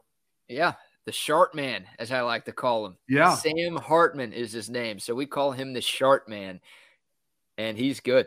He's very good. You're right. He's coming off of a great year at Wake Forest. Hell, he's put together a couple of solid seasons at Wake Forest, so that's a major upgrade for them at the quarterback spot. And uh, yeah, a lot of excitement with Marcus Freeman, man. It took him a while to get things going in year one last year, replacing Brian Kelly, but things got rolling towards the end of the year. Notre Dame Yes, closed the season on a bit of a heater. And it just feels like the potential with Freeman as their head coach is through the roof.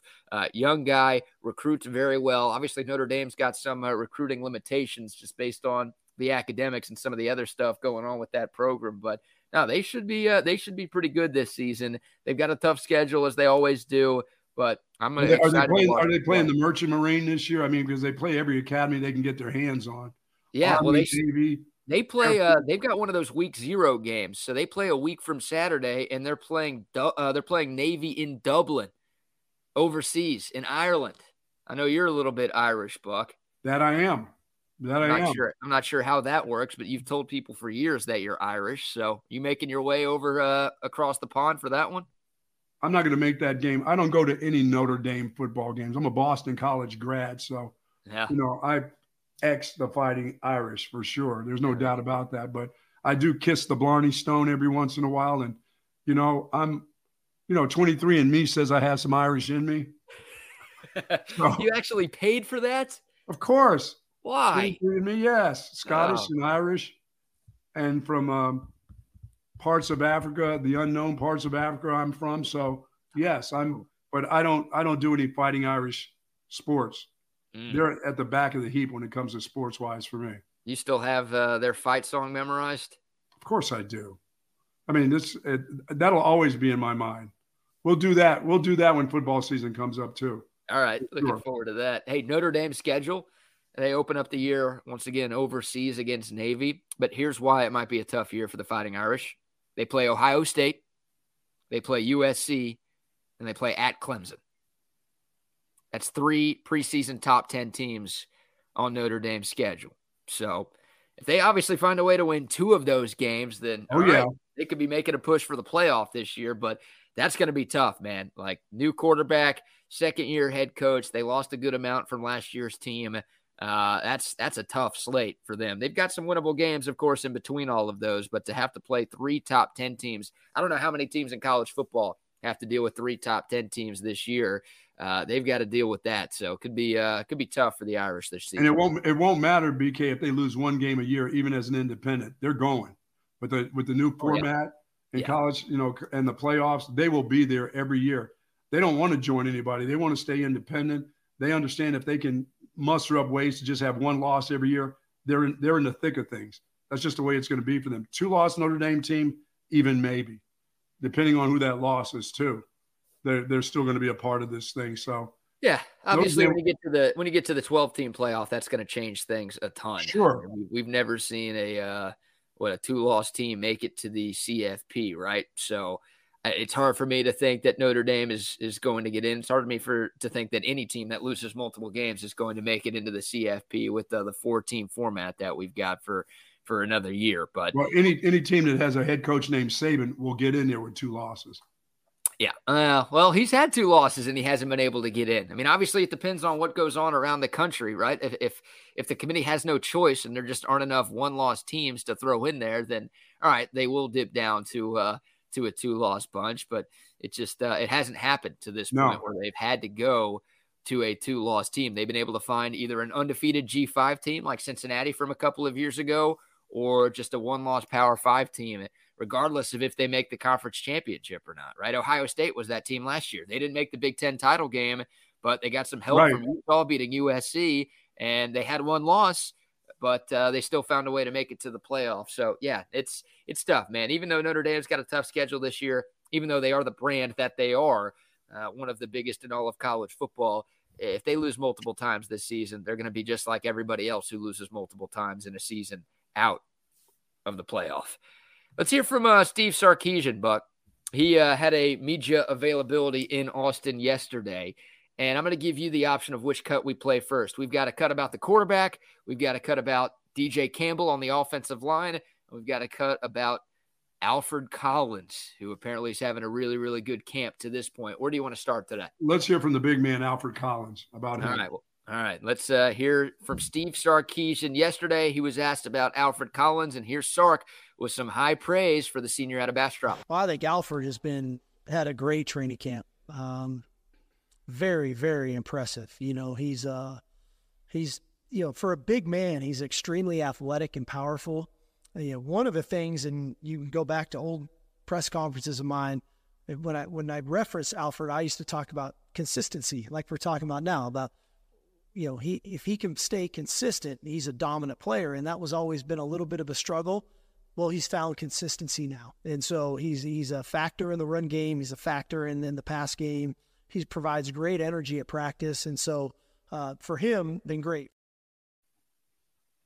It just sounds sounds like a young guy who's is, is taking some time to mature. That's all. Yeah. And, and now he's a he's a mature. Obviously, he was mature physically when he walked in the door. When he came to the University of Texas, he was already physically mature enough. But it was the mental part of the game how much does he want it? How much is he willing to put into it? And what does he want to get out of it? And it sounds like he's at all those points right now where he wants to put something in because he knows he knows what the end game is. With that kind of body, with that kind of athletic ability, there's a lot you can get out of this game. He just found that out pretty late in his career as a college football player.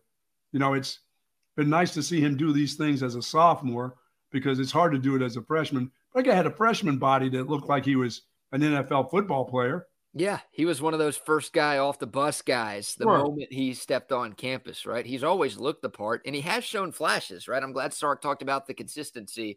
It's not like Alfred Collins has done nothing through his first three years on the 40 acres. No, he's made a couple of plays, but he just hasn't been able to be consistent to where you feel good about him being on the field for the majority of defensive snaps if he's able to be consistent, if he's able to combine, you know, the flashes we've seen over the past couple of years with more consistency, then all of a sudden you feel like you might have yourselves a true player and a guy who's got a chance to be an all conference player here in 2023. So yeah, he looks like he's there. He just looked like a man child. He looks just like a kid. You know what I mean? He he his body was the the body of a a grown man and a grown man as a football player, but the mind it was just like he he just stayed young he didn't know how to really just get his motor and keep his motor going on a consistent basis. He thought that those flashes were good enough. That isn't that good enough, coach? Isn't that good enough? Because it was good enough in high school because he didn't have to do much. He just dominated kids. They were so much smaller. He was so much bigger than they were. He could just move them around to wherever he wanted to. He gets to college, and you really have to work at that. But you have to work not just at the physical game, you have to work at the mental game. And he, he didn't get that part done. And it's taken this long to get it done but that doesn't mean he still can't be a, a, a, unbelievable player. That's the thing about this. There's still that opportunity for University of Texas to have an unbelievable football player in his senior year. He's not going anywhere. He's there. So if, if he's all there, then you're going to get a fantastic player. And it sounds like his consistency is there. That's a big son of a bitch to move out of the way now. I'm going to tell you, he's a big dude. And his and if he's got all the flexibility and the strength that's added up to a senior in college, look out. Yep. but once again, going- I'm like, I don't want to be like the rest of you. I don't want to do that. Oh, yeah, we've heard about this for the last four years. Is he really going to do it? Is this a bunch of coach speak? And then we get to the games and this guy is not getting it done. I, just want to believe that it's going to get done. I just want to believe that it's just taking him just a little bit longer to mature than others. From this point on, it's about it's about how he represents himself. It's about how he represents the school, and it's about this young guy going to make some money in the NFL. That's it. I mean, you talk about him not going anywhere. Well, he's going somewhere after this season. And where he goes in the 2024 NFL draft is going to be determined by what he does this season. I mean, I don't think he'd be drafted. Like if he went pro after last season, I think he no. would have been a UDFA. So, like you said, he's got an opportunity to make himself some money with a really, really good season. And God, he could be so disruptive, man. 6'6, 315 with his skill set. And Sark talked about how he's a problem in the run game, but also a problem in the passing game, too. I mean, if he can turn into a really good pass rusher right up the middle. Like quarterbacks hate that more than anything, right? Like right any quarterback will tell you, they hate that face. pressure. Yeah, right up the middle, right in their face, especially when they're those big guys on the defensive line. If those guys are able to cause havoc in the passing game, then that makes life so much easier for the other guys on that defense. So no, yeah. you know, BK, if he's anywhere close to what we saw from the kid that went to Texas Tech last year, the first round draft pick that came out on the defensive line, no. if he's anywhere close to what that guy did in his senior year, then Texas has got Texas is going to win a lot of football games with Alfred Collins playing that, that way. And then yeah. to put that size inside, like you said, and have that coming right into your face all the time. This is this is a this is a huge year for him. It's a huge year for his coach because we've heard how Bo Davis can, you know, turn these players into special players. If you turn this one into a special player, you can coach now. Yep. Oh man, if anybody on this defense, yeah, if anybody on this defense is uh, as good as Tyree Wilson was for Texas Tech a year ago, yes. then uh, sign me up for that. And it's a really good defensive tackle room. You're right. Bo Davis, he's got a lot to work with, but also uh, people are going to expect a lot from this bunch just because of the combination of talent and experience that Texas has. I mean, Alfred Collins isn't even listed as a starter right now. Right, you've got T'Vondre Sweat, who's been very solid for the last couple of years, and you've got Byron Murphy, who also fared very, very well in the scrimmage on Saturday. He had a bit of a breakout season in 2022. Like those guys are technically your starters uh, at defensive tackle for this team.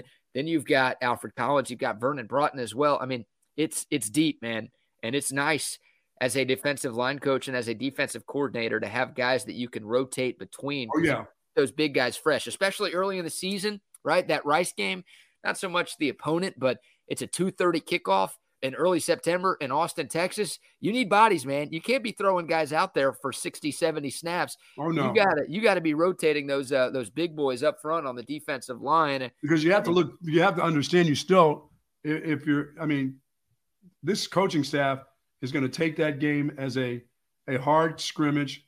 They understand what the following week will be about. They better they they need to understand that they have to be on their P's and Q's in that game. They have to they have to have what they call their system down. They have to have their two and three deep ready to go because when you go to Tuscaloosa the following week, you better have it straightened out, or you're going to play against a group that no matter how bad you think they are, they don't have a quarterback. What they will have is offensive linemen that will run your ass smooth over if you're not ready, and they will run you over for four quarters. Yep. They won't. They won't stop at halftime and come out of the locker and say, "Okay, we got them right now." Let's. Uh, it'll be just like from the very beginning because that's how Nick Saban teams play. They play four quarters in every aspect of the game. They still run at you. They still come at you with special teams in the fourth quarter. Uh, if they're not great offensively, they will turn around and hand the ball off on yep. your defense. Yeah. I mean, Texas needs to dominate in the trenches in that game against Rice, right? Like there have been games in recent years where I have watched the Texas offensive and defensive line struggle against lesser opponents. Sure. Right? I think of uh, the Tulsa game in 2018 I think of uh, even the Louisiana Tech game in 2019. Texas won that game by a ton, but it was just like I didn't see the dominance from the offensive and defensive lines that I wanted to see. When you're talking about a place like Texas going up against a, a smaller G5 school like that, you're thinking That's where you're going to notice the biggest difference. Your guys are just going to be bigger and stronger up front, and they're going to be able to impose their will Correct. on the opposing line of scrimmage. And there have been years where just Texas hasn't been able to do that. So if Texas doesn't do that against Rice in week one, then yeah, forget having any chance to go into Tuscaloosa and beating Alabama. Now, I, I, expect Texas to dominate the trenches on both sides of the ball against Rice. And I'm not saying, oh, if they do, that means you're automatically guaranteed a win against the Crimson Tide in week oh, two. Oh, no. If, if no, you're big uglies in week two, no, there's no. nothing there's there's there's nothing physically and mentally guaranteed in that game. That but you can't have your your first game come out and look sloppy against an offensive line or a defensive line in that football game and then think game two, now all of a sudden you're mentally prepared and ready to roll up there, and you didn't do it against competition in game one. That'll be that'll be a struggle. That'll be a hard time for the Texas Longhorns. It's gonna be hard enough anyway.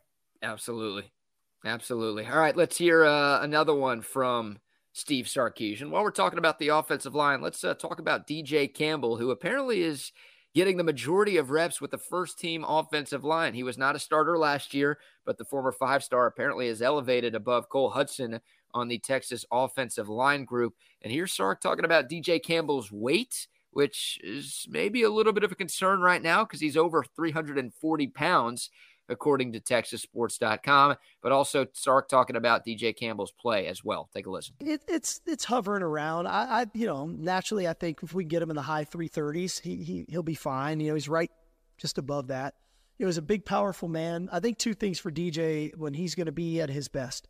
One is trust in his own ability. You know, he's a big physical man, he's very athletic. And when he knows and really cuts it loose down after down after down, he's a problem because he can move people. Second, he's not as experienced as the two guys he's playing next to. Jake Majors, three year starter. Christian Jones, three year starter, right?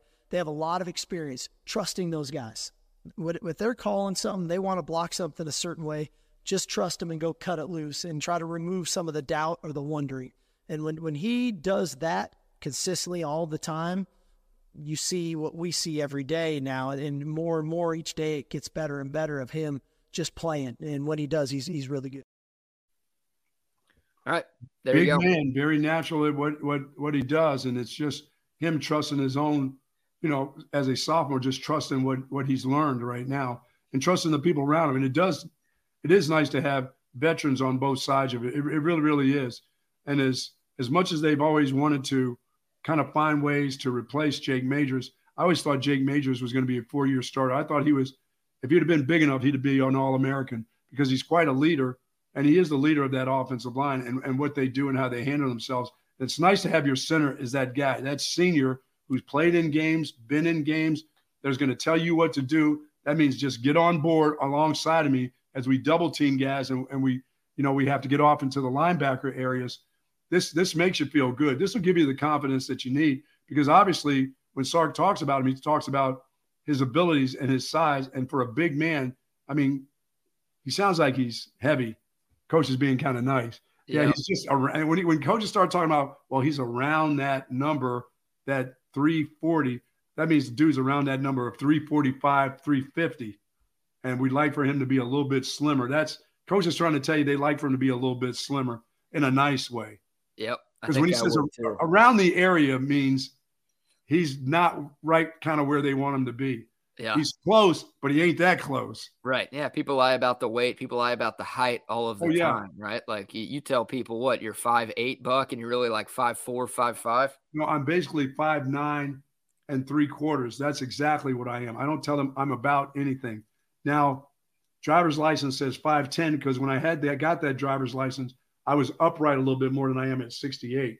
I bent down a little bit. Things are starting to, besides my low T's, other things are starting to sink down a little bit, including my spine. But I am a true five foot nine, and I can eat a four course meal off the top of Shaka Smart and Charlie Strong's head. Have you tried that before? Not that, not with that fro that Shaka was sporting over the last couple years. But Charlie's Charlie's head, yeah. I tower above these people. Come on. I'm a true five foot nine and three quarters. No, you're not, Kyler Murray. Stop that. you're rounding up. You're lying about your height. You're like a, a guy who's five ten on Tinder, trying to be six feet and putting the girl meets him and she meets him and he's Yeah. five six. And then she go, gives the Lee Corso, not so fast, midget, not so fast. See, I'm so lucky I've never had to do that. You know, when I was single for about 15 years, you know, I never had to go up to the, the baggers at 7 Eleven and say, hey, listen, I'm a full six foot tall. Listen, you don't have to carry my bags out, but if you do, you get in the back of the trunk first and I'll hand them in to you. Things are a little different now. Yeah, well, you, yeah. Well, there's no baggers at 7-Eleven. I don't think there ever have been baggers. It's just the guy behind the counter. I don't know HEB, my 7-Eleven. HEB, my local HEB baggers. Yeah, no, you can't. You you can't all. be throwing. I, you know, this is not a times are changing bit. You've never been able or allowed to throw an HEB bagger into the back seat of your station wagon and take them home with you. That's never No. been kosher. Well, they always, I mean, I said, hey, sir, can I help you with your bags? Yeah, I'm going to take you up on that, lady. You just go out here and push this cart out there, but you get in first. I'll hand you the groceries. Why, why does anyone have to get in? Just put the groceries No. in the car. Silence of the Lambs. Come on, man. Oh my god! Get. So you're get the bagging her too? I'm the only guy running around Austin with with uh, sawdust in the back of his car, the back of Oh, his trunk, Yeah. bodies in there. you should don't be believe that. arrested for that. I'm gonna start calling you Sandra Bullock because you're a Come on, like, man. like she is, man. God, She's throwing those coming to the dude's rescue soon. Throwing those poor baggers in the, the back of your station wagon, man. Yeah, it uh, it does help though on the offensive line. Back to DJ Campbell. I mean, when you're around three upperclassmen and Kelvin Banks, that's Oh, going to yeah. make life easier for you as you try to uh, become a starter and have your first year as a starter up front. So yeah, it's nice chemistry, cohesion. It's so important for the big uglies up front, and it feels like Texas has that with just how much returning experience they have from a season ago. So Yeah, I think Man, they it- were expecting him to be that guy even last year, but he wasn't mature enough, you know, mentally to handle that. The other guy, Hudson, I mean, he was there. He was playing. I mean, he they had a young guy who was playing there and did a really, really good job, did a fine job. But in their minds, this is this is the offensive line I think they thought they were going to get really quickly. But once again, guys mature differently. Guys aren't, you know, certain guys mentally are ready to go as freshmen. Physically, you're looking for something else as a coach, but mentally, you got a guy who's ready to play that can handle it. And I think Jake Majors has been always that guy at center. They've always wanted something more physical and a different type of body type than, you know, little short center. They always wanted some six eight guy to be their center because they like big offensive linemen. But mentally, you got to have a guy who's stable in there and ready to go. And Jake Majors has been that way since he's a freshman. That's Agreed. a three year starter, getting ready to be a four year starter. Yeah, I like like, it. this offensive line a lot, and and it just feels like the potential for this group is higher than it was last year, right? Oh, for I'm, sure. I'm with you. Cole Hudson was solid, and it's just no knock on Cole Hudson. He was a oh, good Oh, no. right guard for this team last year, but we're talking about a top ten player in the class from a couple of years ago, and a true five star in DJ Campbell, and a guy who's got you know NFL potential, and if things go right, he could maybe be a first round pick in the NFL draft here in a couple of years. So But he has to watch his weight, BK. He has yes, Man, when coaches are talking about around this, where he can't end up being a sloth at 370, 360, because they'll put the other guy right back in there. They'll go ahead and take the guy mentally and physically they can move, then have a slothy looking guy in there. They don't want sloppy looking offensive linemen. I can tell this group wants them big, but they don't want them sloppy. Yep, You I'm with you. I'm with you. And man, it's just it's crazy to think about that the fact that Texas could have could have two future first round picks on For that sure. offensive line. I mean, considering it's been two decades since they've had an offensive lineman selected in the first round of the NFL draft, the fact that right now they might have two guys on campus who could be first rounders in the NFL draft in a couple of years, that is insane to think about. I mean, Kelvin Banks, with what he did last year, if he continues on that trajectory, there's no doubt he'll be a first round pick. Might be a little tougher for DJ Campbell because he plays guard, right? Not as many guards go in the first round as tackles do. The interior offensive lineman not considered as valuable as uh, those guys on the outside. But man, if he lives up to his billing, then all of a sudden, yeah, you could be talking about having an O line with two first rounders in the same year, which would be freaking incredible. And what does that do for the, the guy who's come back for his sixth year? I mean, Christian, what does that do for Mr. Christian or Christian Kirk? I mean, what does that do for him? I mean, this Yeah. helps him out in his NFL career too, because he wants to be an NFL player and have the opportunity to come back with this kind of offensive line. I think this is fantastic for him. I don't Yeah. know where Jake Majors ends up, but I just I just know he's been a really good football player for the University of Texas. Yeah, not not Christian Kirk. He's uh, with the Jaguars in the NFL. Okay. He's a Texas A&M guy. Christian Jones. Christian Jones. Me and Mr. Jones. Yes. That's it. That's well. I don't know if he's a Mrs. I, you know, I don't know what uh, Christian identifies as in 2023. I'll I'll ask him when I move to Austin. That'll be my first question. That but this uh, is how this is going to help him. This is going to help him because he's got yeah. that body. He's got that big frame. Yeah, I, I, don't, I don't think he's a first round pick, but I think he he can be a draft pick if he sure. goes out and plays well this year. If things go right, he could be maybe a day two pick next day. Absolutely. Which should be fun. All right, one more from uh, Steve Sarkisian here. Let's talk about the quarterbacks. Uh, Sark was asked about the play of Quinn Ewers in that scrimmage on Saturday, and he also talked about some of Maalik Murphy's struggles a little bit during fall camp. Check it out. Yeah, I thought Quinn played really well. Uh, he had a really good day. You know, it's unfortunate – the interception in two minute was, was was not on him, but that's that's rapport with his receivers that we got to keep working on. Uh, but I thought thought he was really efficient. Um, you know, there was a there was a moment there where I thought the defense had a really good period. We had a third down, fourth down competition. The defense had a good period, uh, but I thought Quinn really rebounded in the backed up segment, the goal line segment, and uh, in the in our red area period. So uh, that was good. Um, Maalik, you know, he he does so many cool things that flash um, we're trying to minimize is some of the some of the kind of the one or two plays of, of practice where there's an error, and that that's the consistency factor of just staying consistent. You know, the big plays are going to be there for him because he he is so physically gifted. He's got great arm talent. Um, but how do we minimize the the not great plays, right? And and understand the value of the football. So he's made a lot of really good progress. I think that room is performing is performing well for us right now. Yeah, I like the fact that when, when he talks about Maalik Murphy, what are the things that he does so many things really, really well? What are some of the setbacks that he may have that he doesn't do well? We have to minimize those things popping up and find ways that he can get better at those ways because he must do an awful lot of things well. Because I mean that that that scrimmage or whatever they did on Saturday, if that was the first time he, it, it seems like everybody saw him look bad. You know what I mean? Yeah. He had that and he and he probably wasn't that he looked bad. He just made some some young mistakes for a guy who hasn't been out there on on the field an awful lot, you know, because of the injuries. So I think if you just keep minimizing the things that he doesn't do well, you'll be just fine because he'll make some because he's talented and big and strong. He'll make some big plays for you. And for Quinn Ewers, it's just you just keep on going straight ahead. Just keep moving forward. You know, you'll have your times when you're the starting quarterback. You're going to have your times during the course, whether it's practice or games, where you have a setback. All Those things are how you overcome them the next time you get back on the field. You throw a prick in, a, a, pick in the in the uh, the two minute drill. What do you do after that? What happens the next time you walk back onto the field? Do you throw another pick? Do you not make another bad decision? Do you muff a handoff with a running back, or do you just shake that off and move ahead? And I think for Malik, Maalik Murphy, he'll be able to do that, and, and and so will Arch Manning. When they have those type of things, being around a quarterback coach like this, you just will move on. These things aren't going to linger with these guys. These are things that they can learn from some of their mistakes. But they have mistakes, they have faults. Just minimize the faults that they have, and don't let those faults turn into things that they do well, and maybe start, start to become faults. The things yep. that you do well, all of a sudden you start to make mistakes at that. When, when a coach says, "My goodness, man, you throw that out so well," what what the hell has happened with you? Now you're throwing the balls in the stands, you're hitting guys in the toe, you're not throwing it on the numbers the things that you do well, you got to keep doing it. And so if you have a bad day, if you throw one behind a guy, the things that you do well, you can't start, you know, regressing on those things. And for Quinn Ewers, just keep going forward. We understand that you'll have your times where you won't set your feet.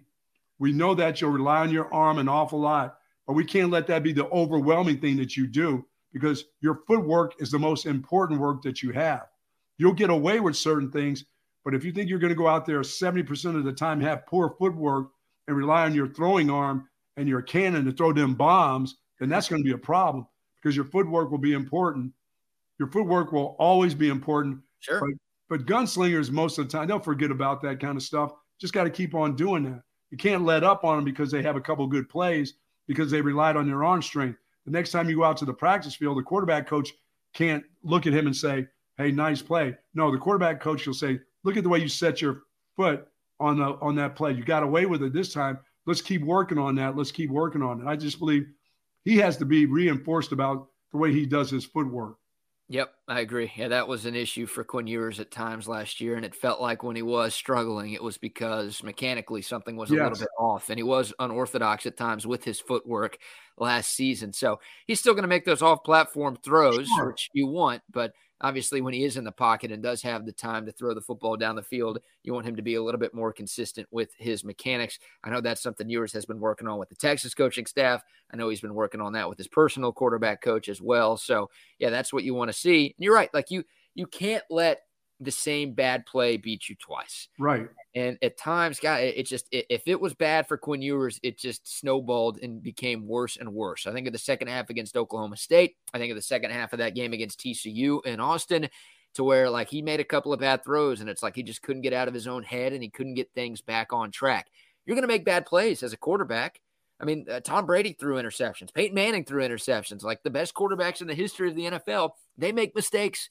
What makes them so special is their ability to bounce back and not let the same play beat them twice. So, yeah, Ewers is not going to go the entire season throwing zero interceptions, losing zero fumbles. Like that's that's ridiculous. But how does he bounce back from a bad decision? How does he bounce back from a bad throw when something does not go his way? You know, what does he do on that next play or on that next series? That is going to determine whether or not Quinn Ewers takes that step this year. And, and that is going to determine, honestly, if he becomes a first round pick in the NFL draft. That is what you need to see. How does he respond when he does face a little bit of adversity? Because last year, it didn't happen that much, right? There was, there was no adversity in the Oklahoma game. Texas beat the shit out of Oklahoma. Yes. Uh, you know, the first quarter of the Alabama game, he was great. Obviously, he got hurt, but that was the first quarter. Like, what would have happened if he played four quarters? And you think of the second half of the season and some of those closer games that Texas played, you know, we didn't see Ewers rise to the occasion that often when faced with some adversity. He's going to have to deal with that a lot this year as Texas tries to win a Big 12 championship. Right. Obviously, he's going to have to deal with that in Tuscaloosa in week two. How does he respond? And that's how the head coach is going to have to help him. You know, as I say, win games. The head coach will have to. You can't let him continue to do those things. You got to get him out of that. Give him something easy to throw. Say, I want this ball to go to Jordan Whittington. Jordan Whittington, as the head coach, you're watching the game too. It's not just the quarterback watching the game you know which guy on the defense can't cover the guy on the offense. And you may have to tell Quinn, Quinn Ewers, hey, I want this ball to go here. This guy can't cover him. You be ready. He's going to beat him. Throw the ball to him. Don't look down. Don't look to Xavier Worthy on a bomb, 70 yard bomb down the field that you're going to throw 85 yards, overthrow him, or you're going to underthrow it 55 yards and somebody else is going to pick it. I want the ball to go to Jordan Whittington. He's going to run an in cut. This guy's going to beat him He's going, George is going to beat him. I want you to throw this. I want to take the pressure off you. I'm telling you where to throw the ball this time. You don't have to think about it. I'm watching the game too. I'm the coach. I'm watching what's been happening over the last few plays. This guy can't cover that guy. Don't you try to force this out there. I'm letting you know what I need you to do. I'm going to take you out of this bad habit by putting this on myself, the guy who's making all the money. I'm I'm watching the game saying, that my guy is going to beat that guy, and I want you as the quarterback to throw it to him because he's going to beat him. Yeah, that's how much I. That's how much. That's how much I believe in it. So I trust think, your weapons, man. Yeah, and I, and I think the coach is going to have to trust that he's going to have to make some calls where it happens for the quarterback too. You know, yep. as, as as we said about about Quinn Ewers' footwork, there have been, you know, when when when the greatest of all greats, Tom Brady, has made mistakes. It's what happens when he comes back that you're going, oh shit, man, I'd hate to be on the defense this series because this guy has now thrown a pick or he's made a mistake and he's not going to double that up. He's going to come back and figure out how he's how he's going to beat you. He's not going to make that. First of all, he's not going to make that same mistake again. Mm-hmm. And now he's in his mind going to figure out what it is I have to do to get the ball to get the ball down the field and score a touchdown. I mean, that's what the great ones will do. And so Quinn Ewers, I mean, he's going to have to rely on his coach He's going to have to rely on his footwork to be consistent, to make consistent plays. In order to win a championship, you have to be very consistent in what you do. Yeah, you're going to have your ups and downs, but the consistency will always be there if you do all the right things. If your footwork's right, if your head is in the game, and you're not worried about yourself, you're worried about the team, everything will work out for you when you're talented. Yep. How about this stat? Maybe these two stats regarding Quinn Ewers and his 2022 struggles. He finished 97th in the country in raw QBR in the fourth quarter, and he finished 104th in the country on third downs. and raw QBR.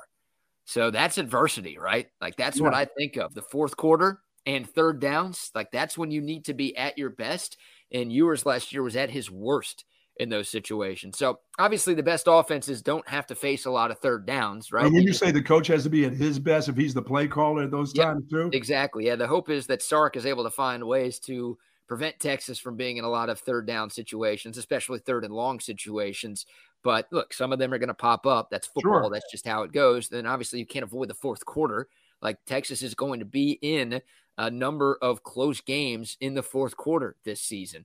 Ewers, it felt like at times got smaller as the moment got bigger. Yeah. That, that can't happen this year. Like that just cannot happen for Texas to do what you're talking about, to be competing for and hopefully winning a championship this season. They need their quarterback to be a leader in the fourth quarter and on third downs. That's what you need to see more of this year. If not, then Texas is going to have more of those frustrating one score losses where you're going to be like, oh, we should have beat that team. We're better than that team. We've talked about that so many times over the last few years.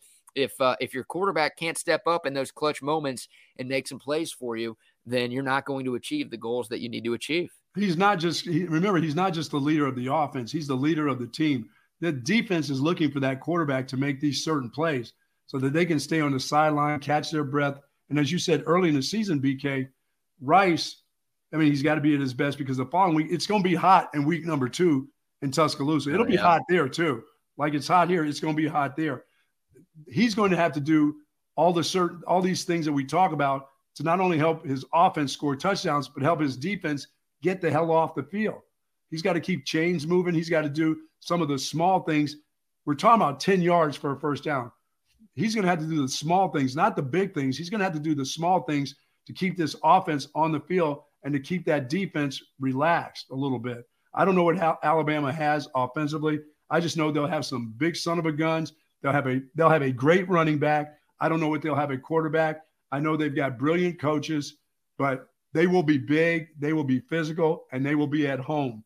And they don't need to be well rested on the sideline. They need to be in a panic mode uh, at Alabama because they understand who they played last year and they played Texas at home at, when Texas played at home, yep. what kind of game they got out of the University of Texas. And if they don't have Bryce Young as their quarterback, their Heisman Trophy leader, I know they'll have great players, but they know what happened last year. They they still understand what that game was all about. They they yep. really do, and those players do. And believe me, Nick Saban and those coaches understand. They don't yep. think of it. They don't think of it as oh, it's a new year. We've got all this talent it was just weird. We played weird against them last year. No, they understood they were in a real live football game last year. And whether it's home or away or in the parking lot, they're going to say, this group has that kind of talent now. Hell, we had to knock the damn quarterback out of the game in the first half in order to struggle to win a game late in the game. Yep, it was a four quarter dogfight in yeah. Austin last year. The hope is it's one of those in Tuscaloosa here in a couple of weeks on September 9th. A couple comments to get to. He was still young. Yeah, of course. Quinn Ewers, it was his first year as a starting quarterback. He should have been a true freshman, and he was a true freshman age wise. So, uh, obviously, you expect him to get better. And with a year of starting experience under his belt, you think he will be better in those big moments late in games. Comment from Chris I love the Altstadt Kolsch beer. I do too. I there do too, Chris. Probably my favorite Altstadt brew, but they've got so many different ones that I enjoy all year round appreciate you guys uh, checking in. And we're and working hard, BK. That. We're working hard to get to that 5,000 subscribers so we can give away some really cool stuff. We're going to be it. giving away some cool stuff, but you know, we want we want to hit that mark here very quickly, and we're we're moving right along because if a if a podcast fall in the woods, you'll know it's us. If it hits the ground, you're going to know it's us. You're, you're going to be able to hear us.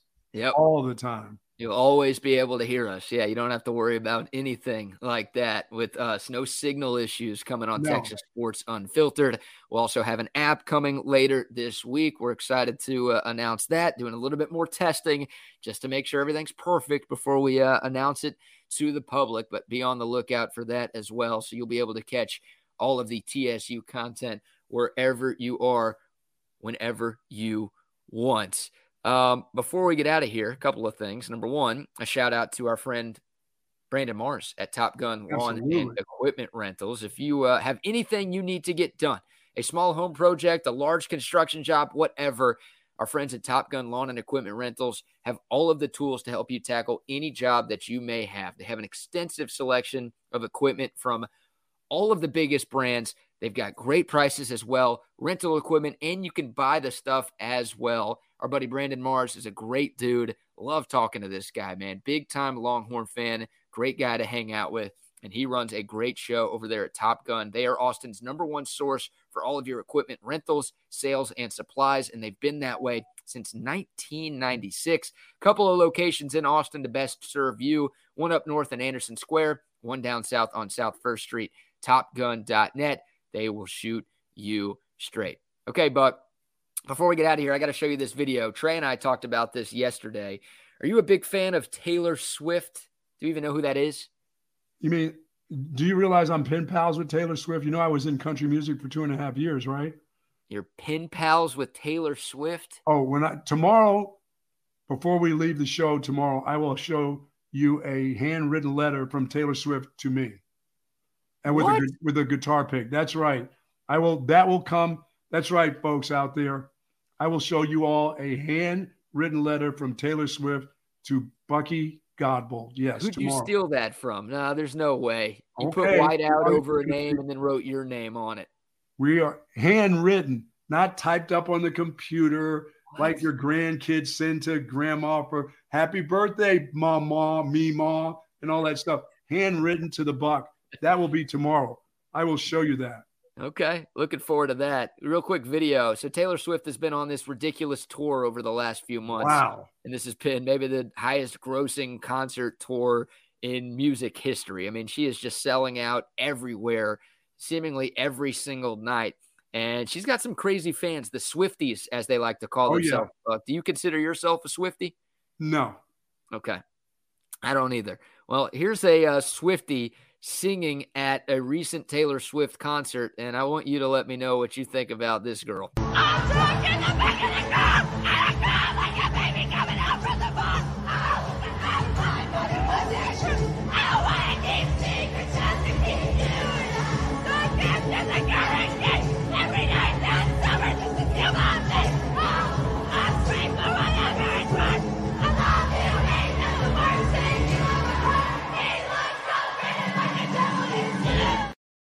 She looks like a combination of the crazy lady on the plane and the lady that peed at the slot machine. What the hell is that? Oh I mean, my really? god! Imagine sitting next to her at that concert. You're just trying to enjoy the music, and you've got to listen to that for like four hours. No, I no. Can you please bring back the lady at the slot machine? Because if I if I don't see that once a day, how would you like sitting beside this at your slot machine and have